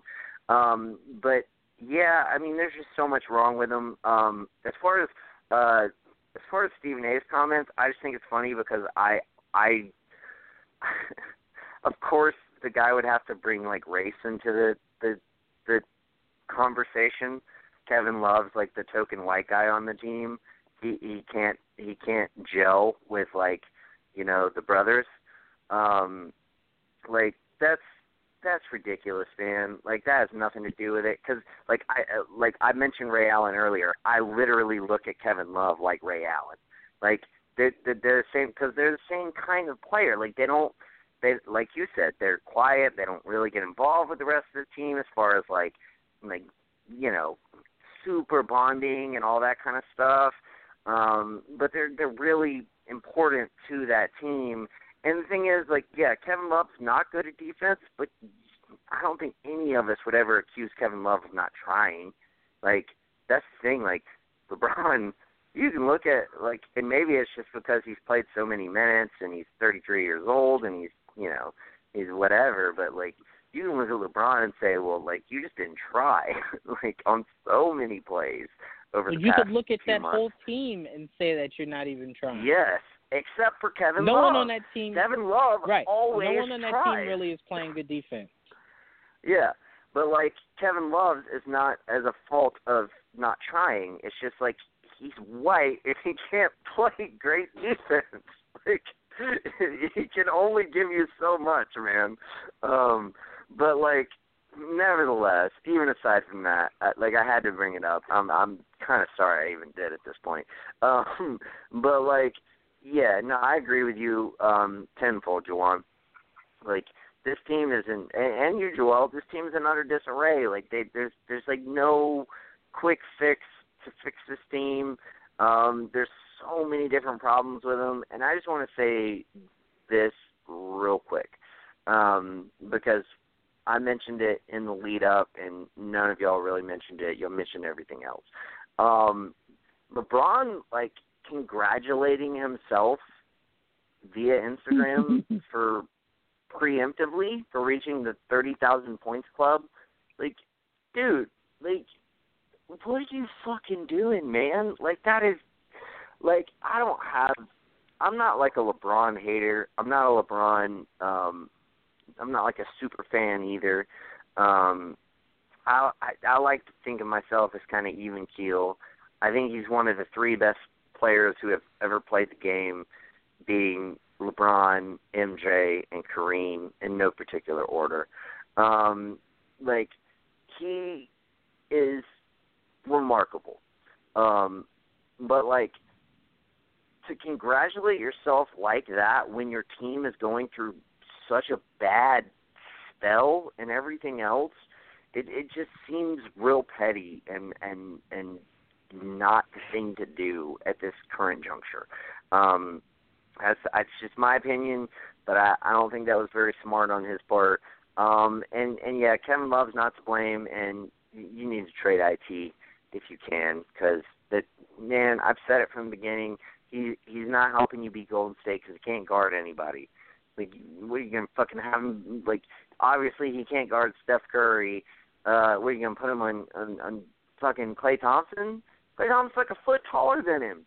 Like, there's no way. It, it like he he ain't gonna help you. IT needs to be on a fringe playoff team that he can help make the playoffs um, and win games and you know not have that much riding on his shoulders. Like that's where his role is perfectly set, and that's where he's going to fetch the most amount of money. Um, but anyway, let's move on to Cavs. They're pursuing George Hill via reports. George Hill, which is like the one that's that's seemingly a definite at this point. Um, Lou Williams, DeAndre Jordan, and Kent Bazemore before the trade deadline. Those are like the four names that have been out there. Um, none of these people are going to help them. I think Kent Bazemore helps them the most because Kent Bazemore is like 27 and actually can play defense. He is shooting like 39, 38, 39 percent from three, um, which is respectable. Um, like to me, he makes the most sense as far as he's still kind of he's in his prime. Um, George Hill, not in his prime. Lou Williams doesn't play defense. DeAndre Jordan can't play, doesn't do well against the Warriors. Like none of those names mean shit to me. Uh, what are your thoughts on that, Joel? I mean, uh, dude, like, it, we'll put it this way: if like, if you're making a move, like just to make a move because you want to try and compete, but like you're still one foot in, one foot out, as whether you should like go all in or not. Like, why wouldn't you just stand pat? Like, why would you give up like anything to get any one of those players who are going to either cost you assets or cost you more salary in the future or now. Like, just either go in, go big, or go home, as we used to say back in the '90s, right, Joel? Damn straight we did. I usually went home because I like home, but um, um, look it man like like i told you earlier like i, I don't think there's much they could do uh to help their situation they're kind of stuck they're kind of stuck right now um george hill isn't a bad player in my opinion i, I just think he's on the kings and he's not having a good year on the kings i think he'll play better on the cavaliers um but that doesn't mean shit because that's not going to really move the needle for them any either way there no. Um, and they haven't really adapted. They they still haven't fully adapted to all the new guys they got this year. Anyways, you want to bring in other new guys, and you already have right. Two point guards on the list. You're going to trade away who? Uh, it's not going to be one of your point guards. So you're going to have like four point guards. What happens to Rose? You're going to use Rose. You're going to sit Rose.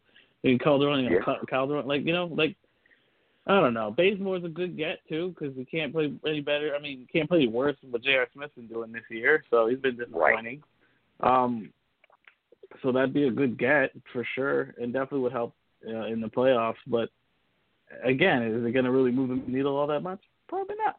So I mean, this, again, they got to figure it out internally first if they want they want to fix this season because there really isn't much they can do outside. Yeah, I mean, not with those guys anyway. Um, no, definitely not. Yeah, Jawan, what are your thoughts? Uh, same sentiments. Uh, none of those moves uh, make you better than the Warriors. And at this point in time, you're only looking to be better than the Warriors. Um, I do, I do think that team, the Cavs, feel like they can get past the Raptors and the Celtics.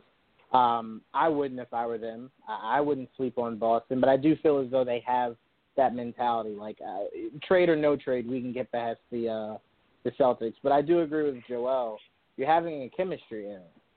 So when you're having a chemistry error, it makes most sense to put new pieces in a chemistry that's already flawed. I guess. Okay, whatever. Um, but yeah, uh, th- there's a disconnect in the locker room, and bringing new people into a rotten locker room doesn't really bode well for anybody. So if I'm them, I guess you have to do it to uh, appease LeBron. But if I'm Cavs, I, I, I'm not really making any of those trades. Yeah, I'm not making any of those trades either. Like I'm only making a trade that I think could be a home run. And what I think could be a home run is going out and get Damian Lillard.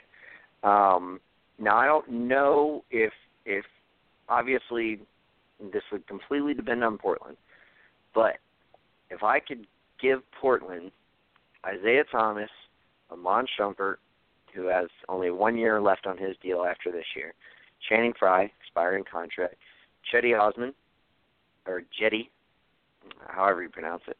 Um, Cedi? I don't know. You know, who's who's a young prospect. You know, we don't really know. I I don't think anybody really knows how good he is because you know, if you're a prospect on the Cavs, you don't play. play. Yeah. So Right. like maybe maybe he's decent. Um, and the Brooklyn pick for Damian Lillard. Uh, for Damian Lillard and Noah Vonleh. Um, Noah Vonleh is like, you know, he's experienced, but he's he's entering the last year of his rookie deal. I think if you're in Portland, you don't want to re-sign him because you're already over the luxury tax. Um, and if if you know, like you had your meeting with Damian Lillard, I I would assume a lot of that, you know, was like Damian Lillard being like, I want to compete, I want to I want to have a good team around me. Um, but if you don't think you can put a good team around him, maybe you go ahead and trade him. Um, and I think if you could get that kind of package back, maybe maybe you do it, maybe not. Like maybe maybe you think you can get something better for him, but like you you can you can ride out the season with Isaiah Thomas, see if you want to re-sign him, and depending on how much it's going to cost you. Uh, Fry's coming off the books. Shumpert is off the books after next season, and you get yourself out of the luxury tax. Uh, and Ch- maybe Chetty Osman is something, and then with the Brooklyn pick, you know, you you take you know the best player available. Um, I, I I think that could be a trade that could could maybe come to fruition. Um, I I if I'm Portland, like if I was in charge of Portland, I would do it. Um, if I'm guessing what Portland would do, I'm guessing they wouldn't do it. Um, but what are your thoughts on that? Do you think, like, let let me say this: the, they add Damian Lillard and Kent Bazemore. Um, let's say they trade like J.R. Smith, Ante Zizic, and you know some some. They figure out like the Hawks have their 2019 pick, so maybe they they say we'll give you our 2018 pick. You give us back the 2019. We'll give you the 2020 lottery protected. You know, whatever. Uh, there are a million ways they could make that Bazemore trade work. Um, but let's say you get Lillard and Bazemore, like to me that makes the most sense because at least that way your team is better than it was last year. Um, I still wouldn't favor you against the Warriors, but you're better than you were last year because Lillard is the fifth or sixth best point guard in the NBA, whereas Kyrie is like third or fourth. Um, so you're not taking a big hit there. And Bazemore is way better, like than J.R. Smith, Iman Shumpert, either one of those guys. So, Joel, um, like, do you think that makes sense to you? Yeah, it makes a lot of sense uh, for both teams.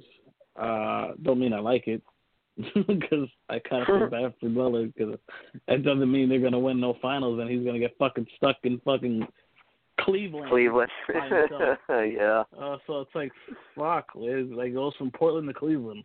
Let's go back. Let's go to the the Portland of the East, but it's much much colder here. It's like why? Yeah. Um, And it's like that's kind of where I kind of draw.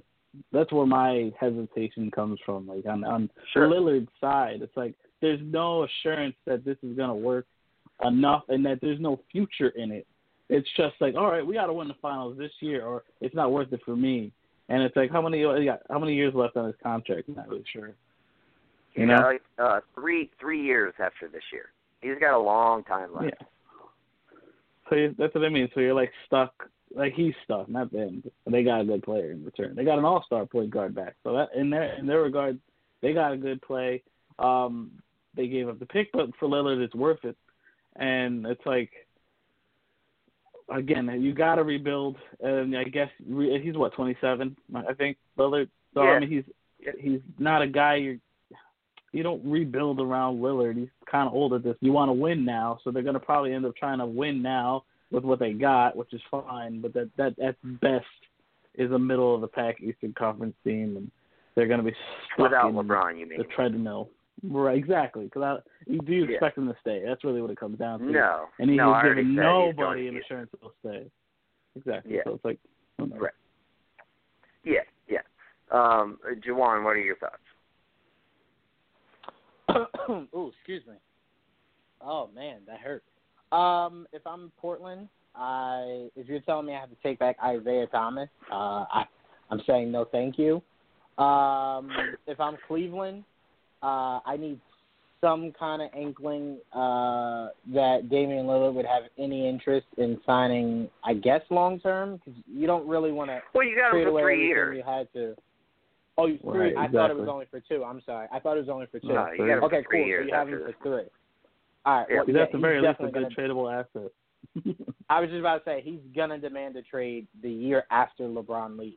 So as soon as you Oh yeah, sure, but you still don't have to trade him. I mean, if you're Koby Altman, I guess you do, not. but you don't have to.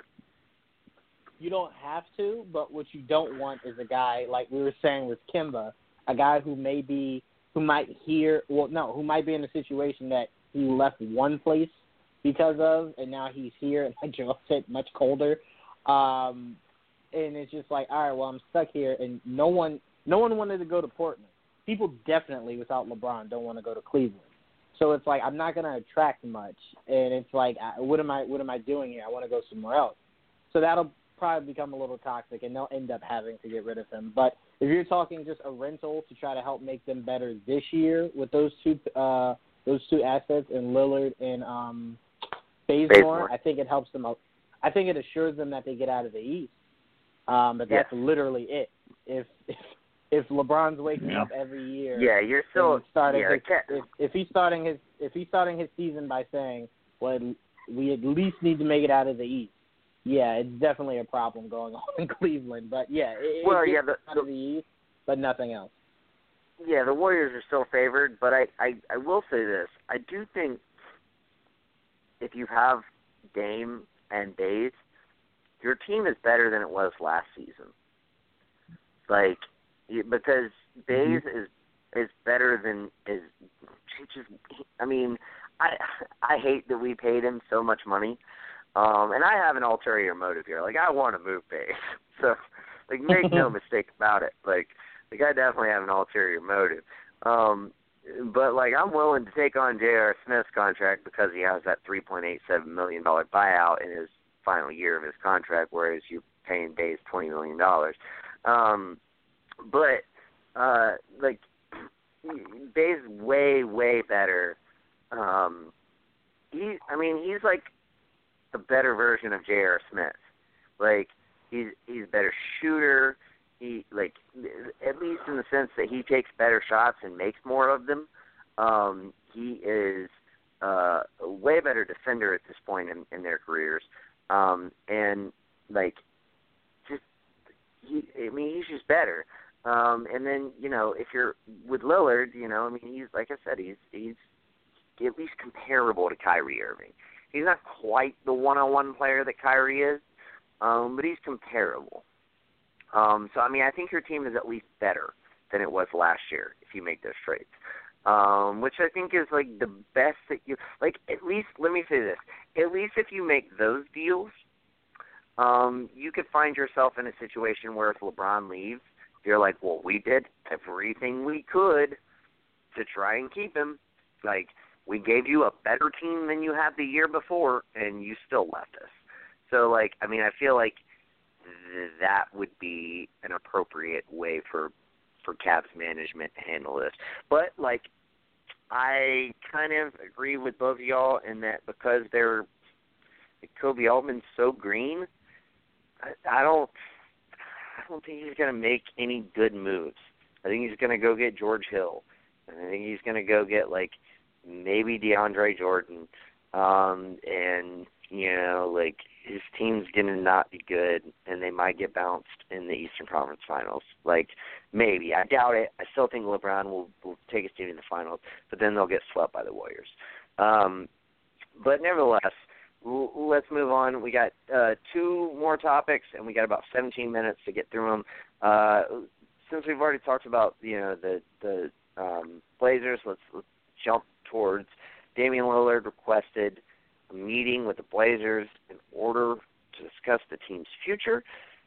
Lillard is reportedly still committed to the team if ownership is committed to putting a contending roster around him, which is arguably impossible. Um, but reports indicate that they want to go after DeAndre Jordan. Uh, what what do you make of all this, uh, Juwan? Is it time to just move on from Lillard? Um, or no, McCollum? uh, any, well, no, I say anytime. Well, those are your two best players. Um, also your two best assets as far as the trade uh, trade value. But um, anytime a player says that he is willing to stay as long as you're willing to win, uh, if if you are capable of putting a better roster, I'm not saying But going out and getting top free agent talent.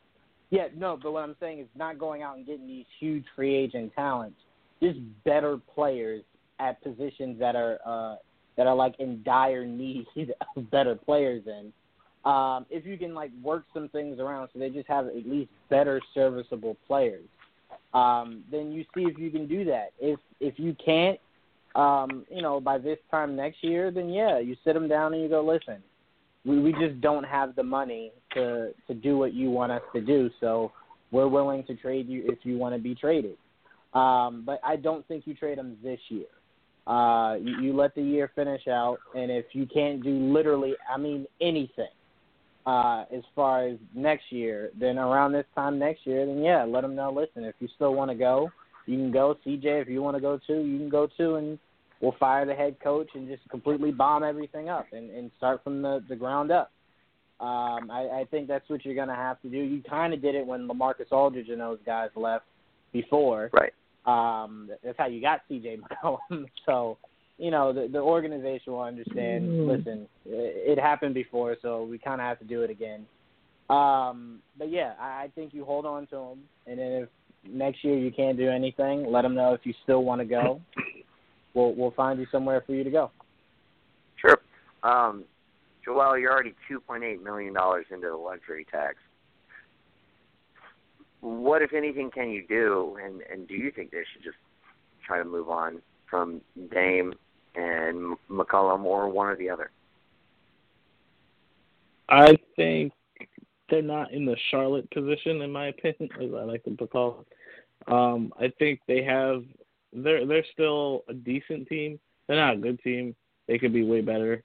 They're still a playoff contender at this point. Uh, but they need more pieces. They're not going to get anywhere the way they're currently constructed. Wait, wait. You mean Uh, a contender for the playoffs, right? Not a playoff. Right, contender. exactly. Yeah, yeah. Okay. Yeah, okay. playoff contender, not a championship contender. Like I mean, like Right, right, contender right. right there, not a lottery team. um, Right, like they can make the playoffs. They're not going to win a series, though. Exactly. But that's what I mean. So they're kind of stuck. They're going to be there, Right. and with them, they're going to be that way. They're one of the best backcourts in the league. So I mean, obviously. But yeah, I think it's almost time. I think if, like what Jawan was saying, if they're willing to work with them and they're willing to try to get better, no matter what it is, I have no idea what that is yet. I mean, you got to see what's out there and who's willing to budge. But if you're willing to do that, I you you you stick it through. But like it's almost time. Like you got to think about it. Like they rebounded quickly from losing LaMarcus Aldridge, and I don't think anybody really saw that. So they that's what extended their life uh, as far as it did, or else they should have probably rebuilt it a little bit earlier. But they did um, surprisingly bounce back right at the year after and make the playoffs. So I was like proud of them for that, and ho- they were hoping to build off of that. But unfortunately, it didn't go the direction they wanted. But they didn't sink into an abyss like Charlotte did. So yeah, they should definitely Right. start considering it soon. But I'm not saying it has to be right now. I'm going to throw this out there because I threw the Damian Lillard trade out there. Um, like I would trade both Dame and McCollum um, because I would just I would just go in on just retool the franchise because you're not like here's the thing you're not winning with either one of those guys and they're both great players and maybe part of this is is less of me like I think this is what Portland should do and and maybe a little more of just I want to see these guys in in better positions. Um, and at least like even if if Lillard got traded to Cleveland, I, I mean at least he would be able to compete for a championship this year. Um, like, like a of couple course, months. you know LeBron's going to Houston next year, so uh, you know, but but nevertheless, like he'd be able to compete for a championship this year, and then next year he'd be in the same position. Like he wouldn't be in any worse position than he is in in in, in Portland, because um, you'd still exactly. like in, in my model, you'd you still have him, you still have Bazemore, you still have Crowder and Love and Thompson and and um, uh, uh, whoever the other player, Korver, that'd be the other player they still had on the books.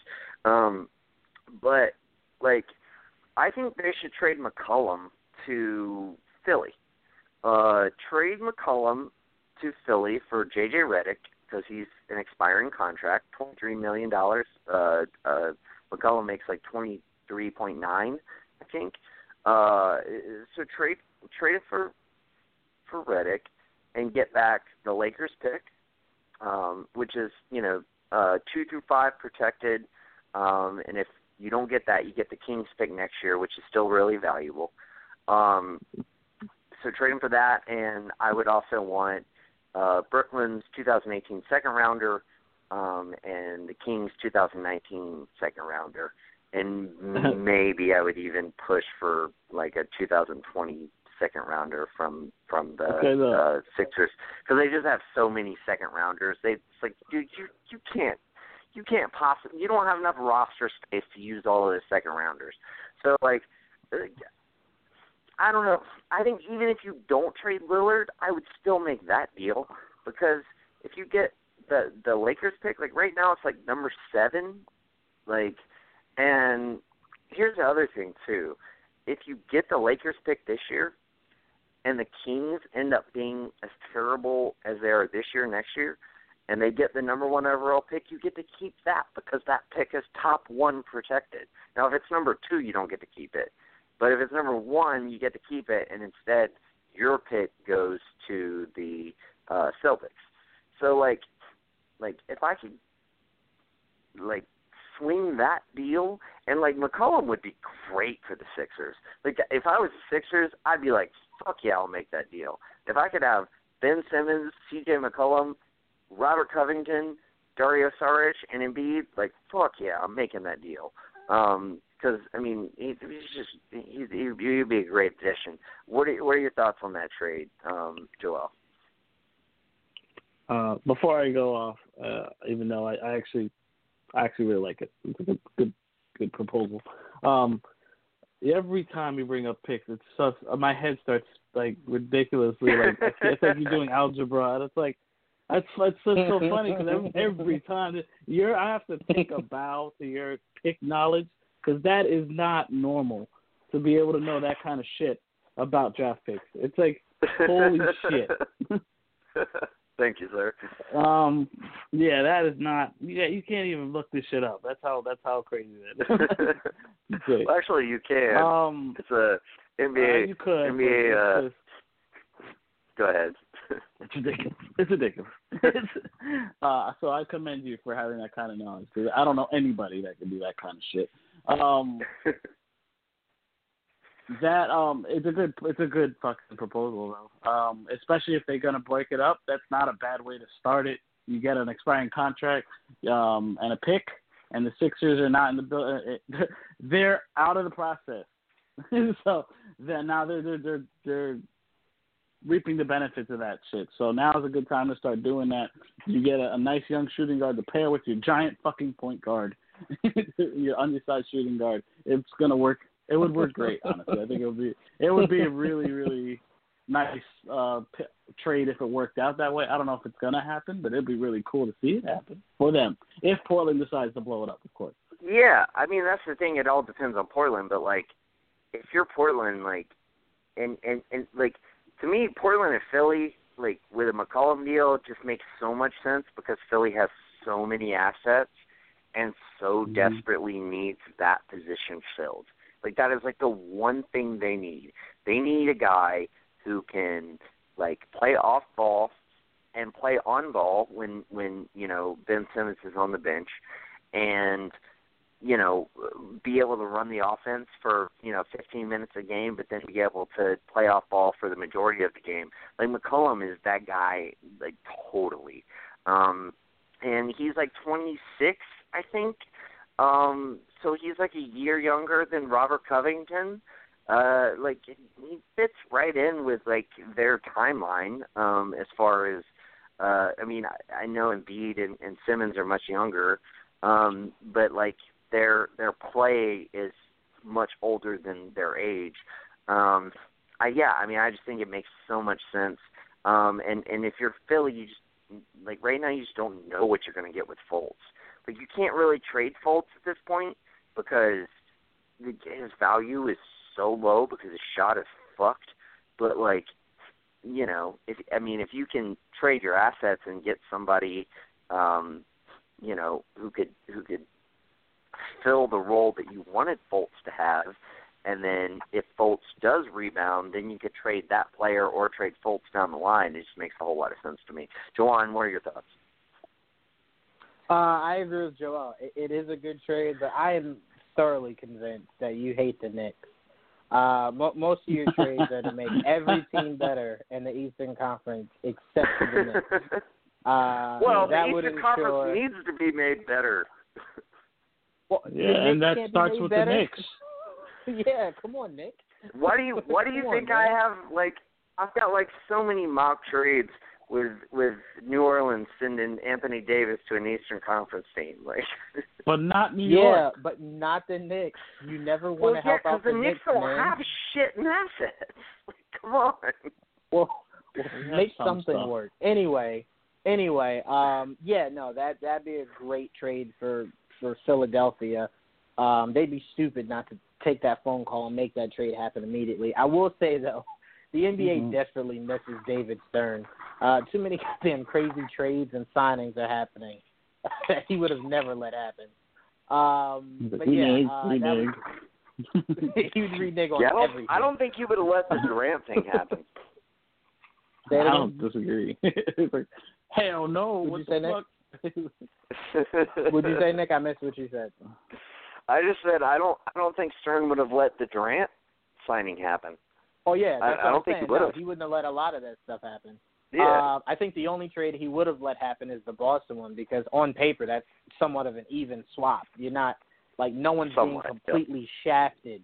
No one's being completely shafted by by that. Um, but yeah, no, that that's definitely a great trade, and uh, the Sixers would be stupid uh, not to take that trade. It would take them from wherever in the East they are now to I'd say if LeBron's gone, maybe top five next year.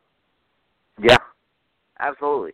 Well, and and again, I think if you're if you're the Blazers, like you you have that draft pick, and like and like I said, to me, I would trade both Damian Lillard and uh McCollum, and then I would have the Lakers pick, and I would have the Nets pick, and I would have Isaiah Thomas. Like I I could afford at that point to pay Isaiah Thomas reasonable money. I'm not going to pay him crazy money, like maybe twenty million dollars a year. Like I ain't paying you more than that, it. Like, uh, like you, and and that's and that's incumbent upon him showing me that he can um get back to some kind of level of what he was in Boston throughout the season. Um, but even still, you got the like let's say number seven and number nine pick in the draft. I take the Bridges. I take Mikal Bridges and I take Miles Bridges because Mikal can play the two and the three, Miles can play the three and the four, and like those two guys together are like a great foundation to start with. They're just like really, really solid two way players. Um, you're not going to be good for a while, but you could use those guys to build a foundation. Um, pair them with Zach Collins and uh, Caleb Swanigan and Shetty Osman. If you got him in that deal, um, you'd have those the, those two good quality second rounders from Philly. Like there's there's so much potential in that. Like I I love rebuilding. I love the rebuilding process. It's probably because I'm a Hawks fan and I've wanted to do it for so long that I've like charted all these rebuilding ways that the Hawks could do their shit and and you know they've hit hit the marks on on some of them. Um but like I don't know. I think that would be great because it, especially if you kept Isaiah Thomas, you could still keep you could you could still be a quality um team like you wouldn't be you wouldn't be a playoff team, but like with Isaiah Thomas, Evan Turner, Mo Harkless, uh, Al-Farouq Aminu, and maybe you keep Nurkic, maybe you don't. Like maybe you don't want to resign him, but even with Meyers Leonard, like you'd still be like a like not a not a cellar dweller team. Um, and with draft reform happening next year, you don't have to be. Like you don't have to tank. So like you could you could still try to win all your games and everything. Just you know put it all out there and do what you can do, and have er, your two young draft picks and whoever else you draft with those later picks. And I don't know. I I I think blowing it up for Portland at this point in time, both financially and what you could get back, would be maybe what you could do, and mainly because there are not going to be teams in the future who are good teams who own high draft picks because bad teams are not going to trade their high draft picks anymore. It's not going to happen. That that smart. day is done. That's smart. So business. you are your your window for getting high draft picks from good teams is closing rapidly. So there it is. But anyway, guys, thanks for joining me. Uh, thank you out there, Keep Vibes Nation, for listening. And we will be back next Wednesday, 9 o'clock, as usual. Join us this Sunday, Keep Vibes Live. Peace. BetMGM has an unreal deal for sports fans in Virginia. Turn $5 into $150 instantly when you place your first wager at BetMGM. Simply download the BetMGM app and sign up using code Champion150. Then, place a $5 wager on any sport. You'll receive $150 in bonus bets, regardless of your wager's outcome. And if you think the fun stops there, the King of Sportsbooks has plenty of surprises in store. Check out daily promotions, same game parlays, live bets, and so much more. Download the app in Virginia today and get $150 in bonus bets instantly from your first wager. Only at BetMGM. BetMGM and GameSense remind you to play responsibly. See BetMGM.com for terms. 21 plus only, Virginia only. New customer offer. Subject to eligibility requirements. Rewards are non withdrawable bonus bets that expire in seven days. Please gamble responsibly. Gambling problem? Call 1 800 Gambler. Promotional offer not available in Washington, D.C.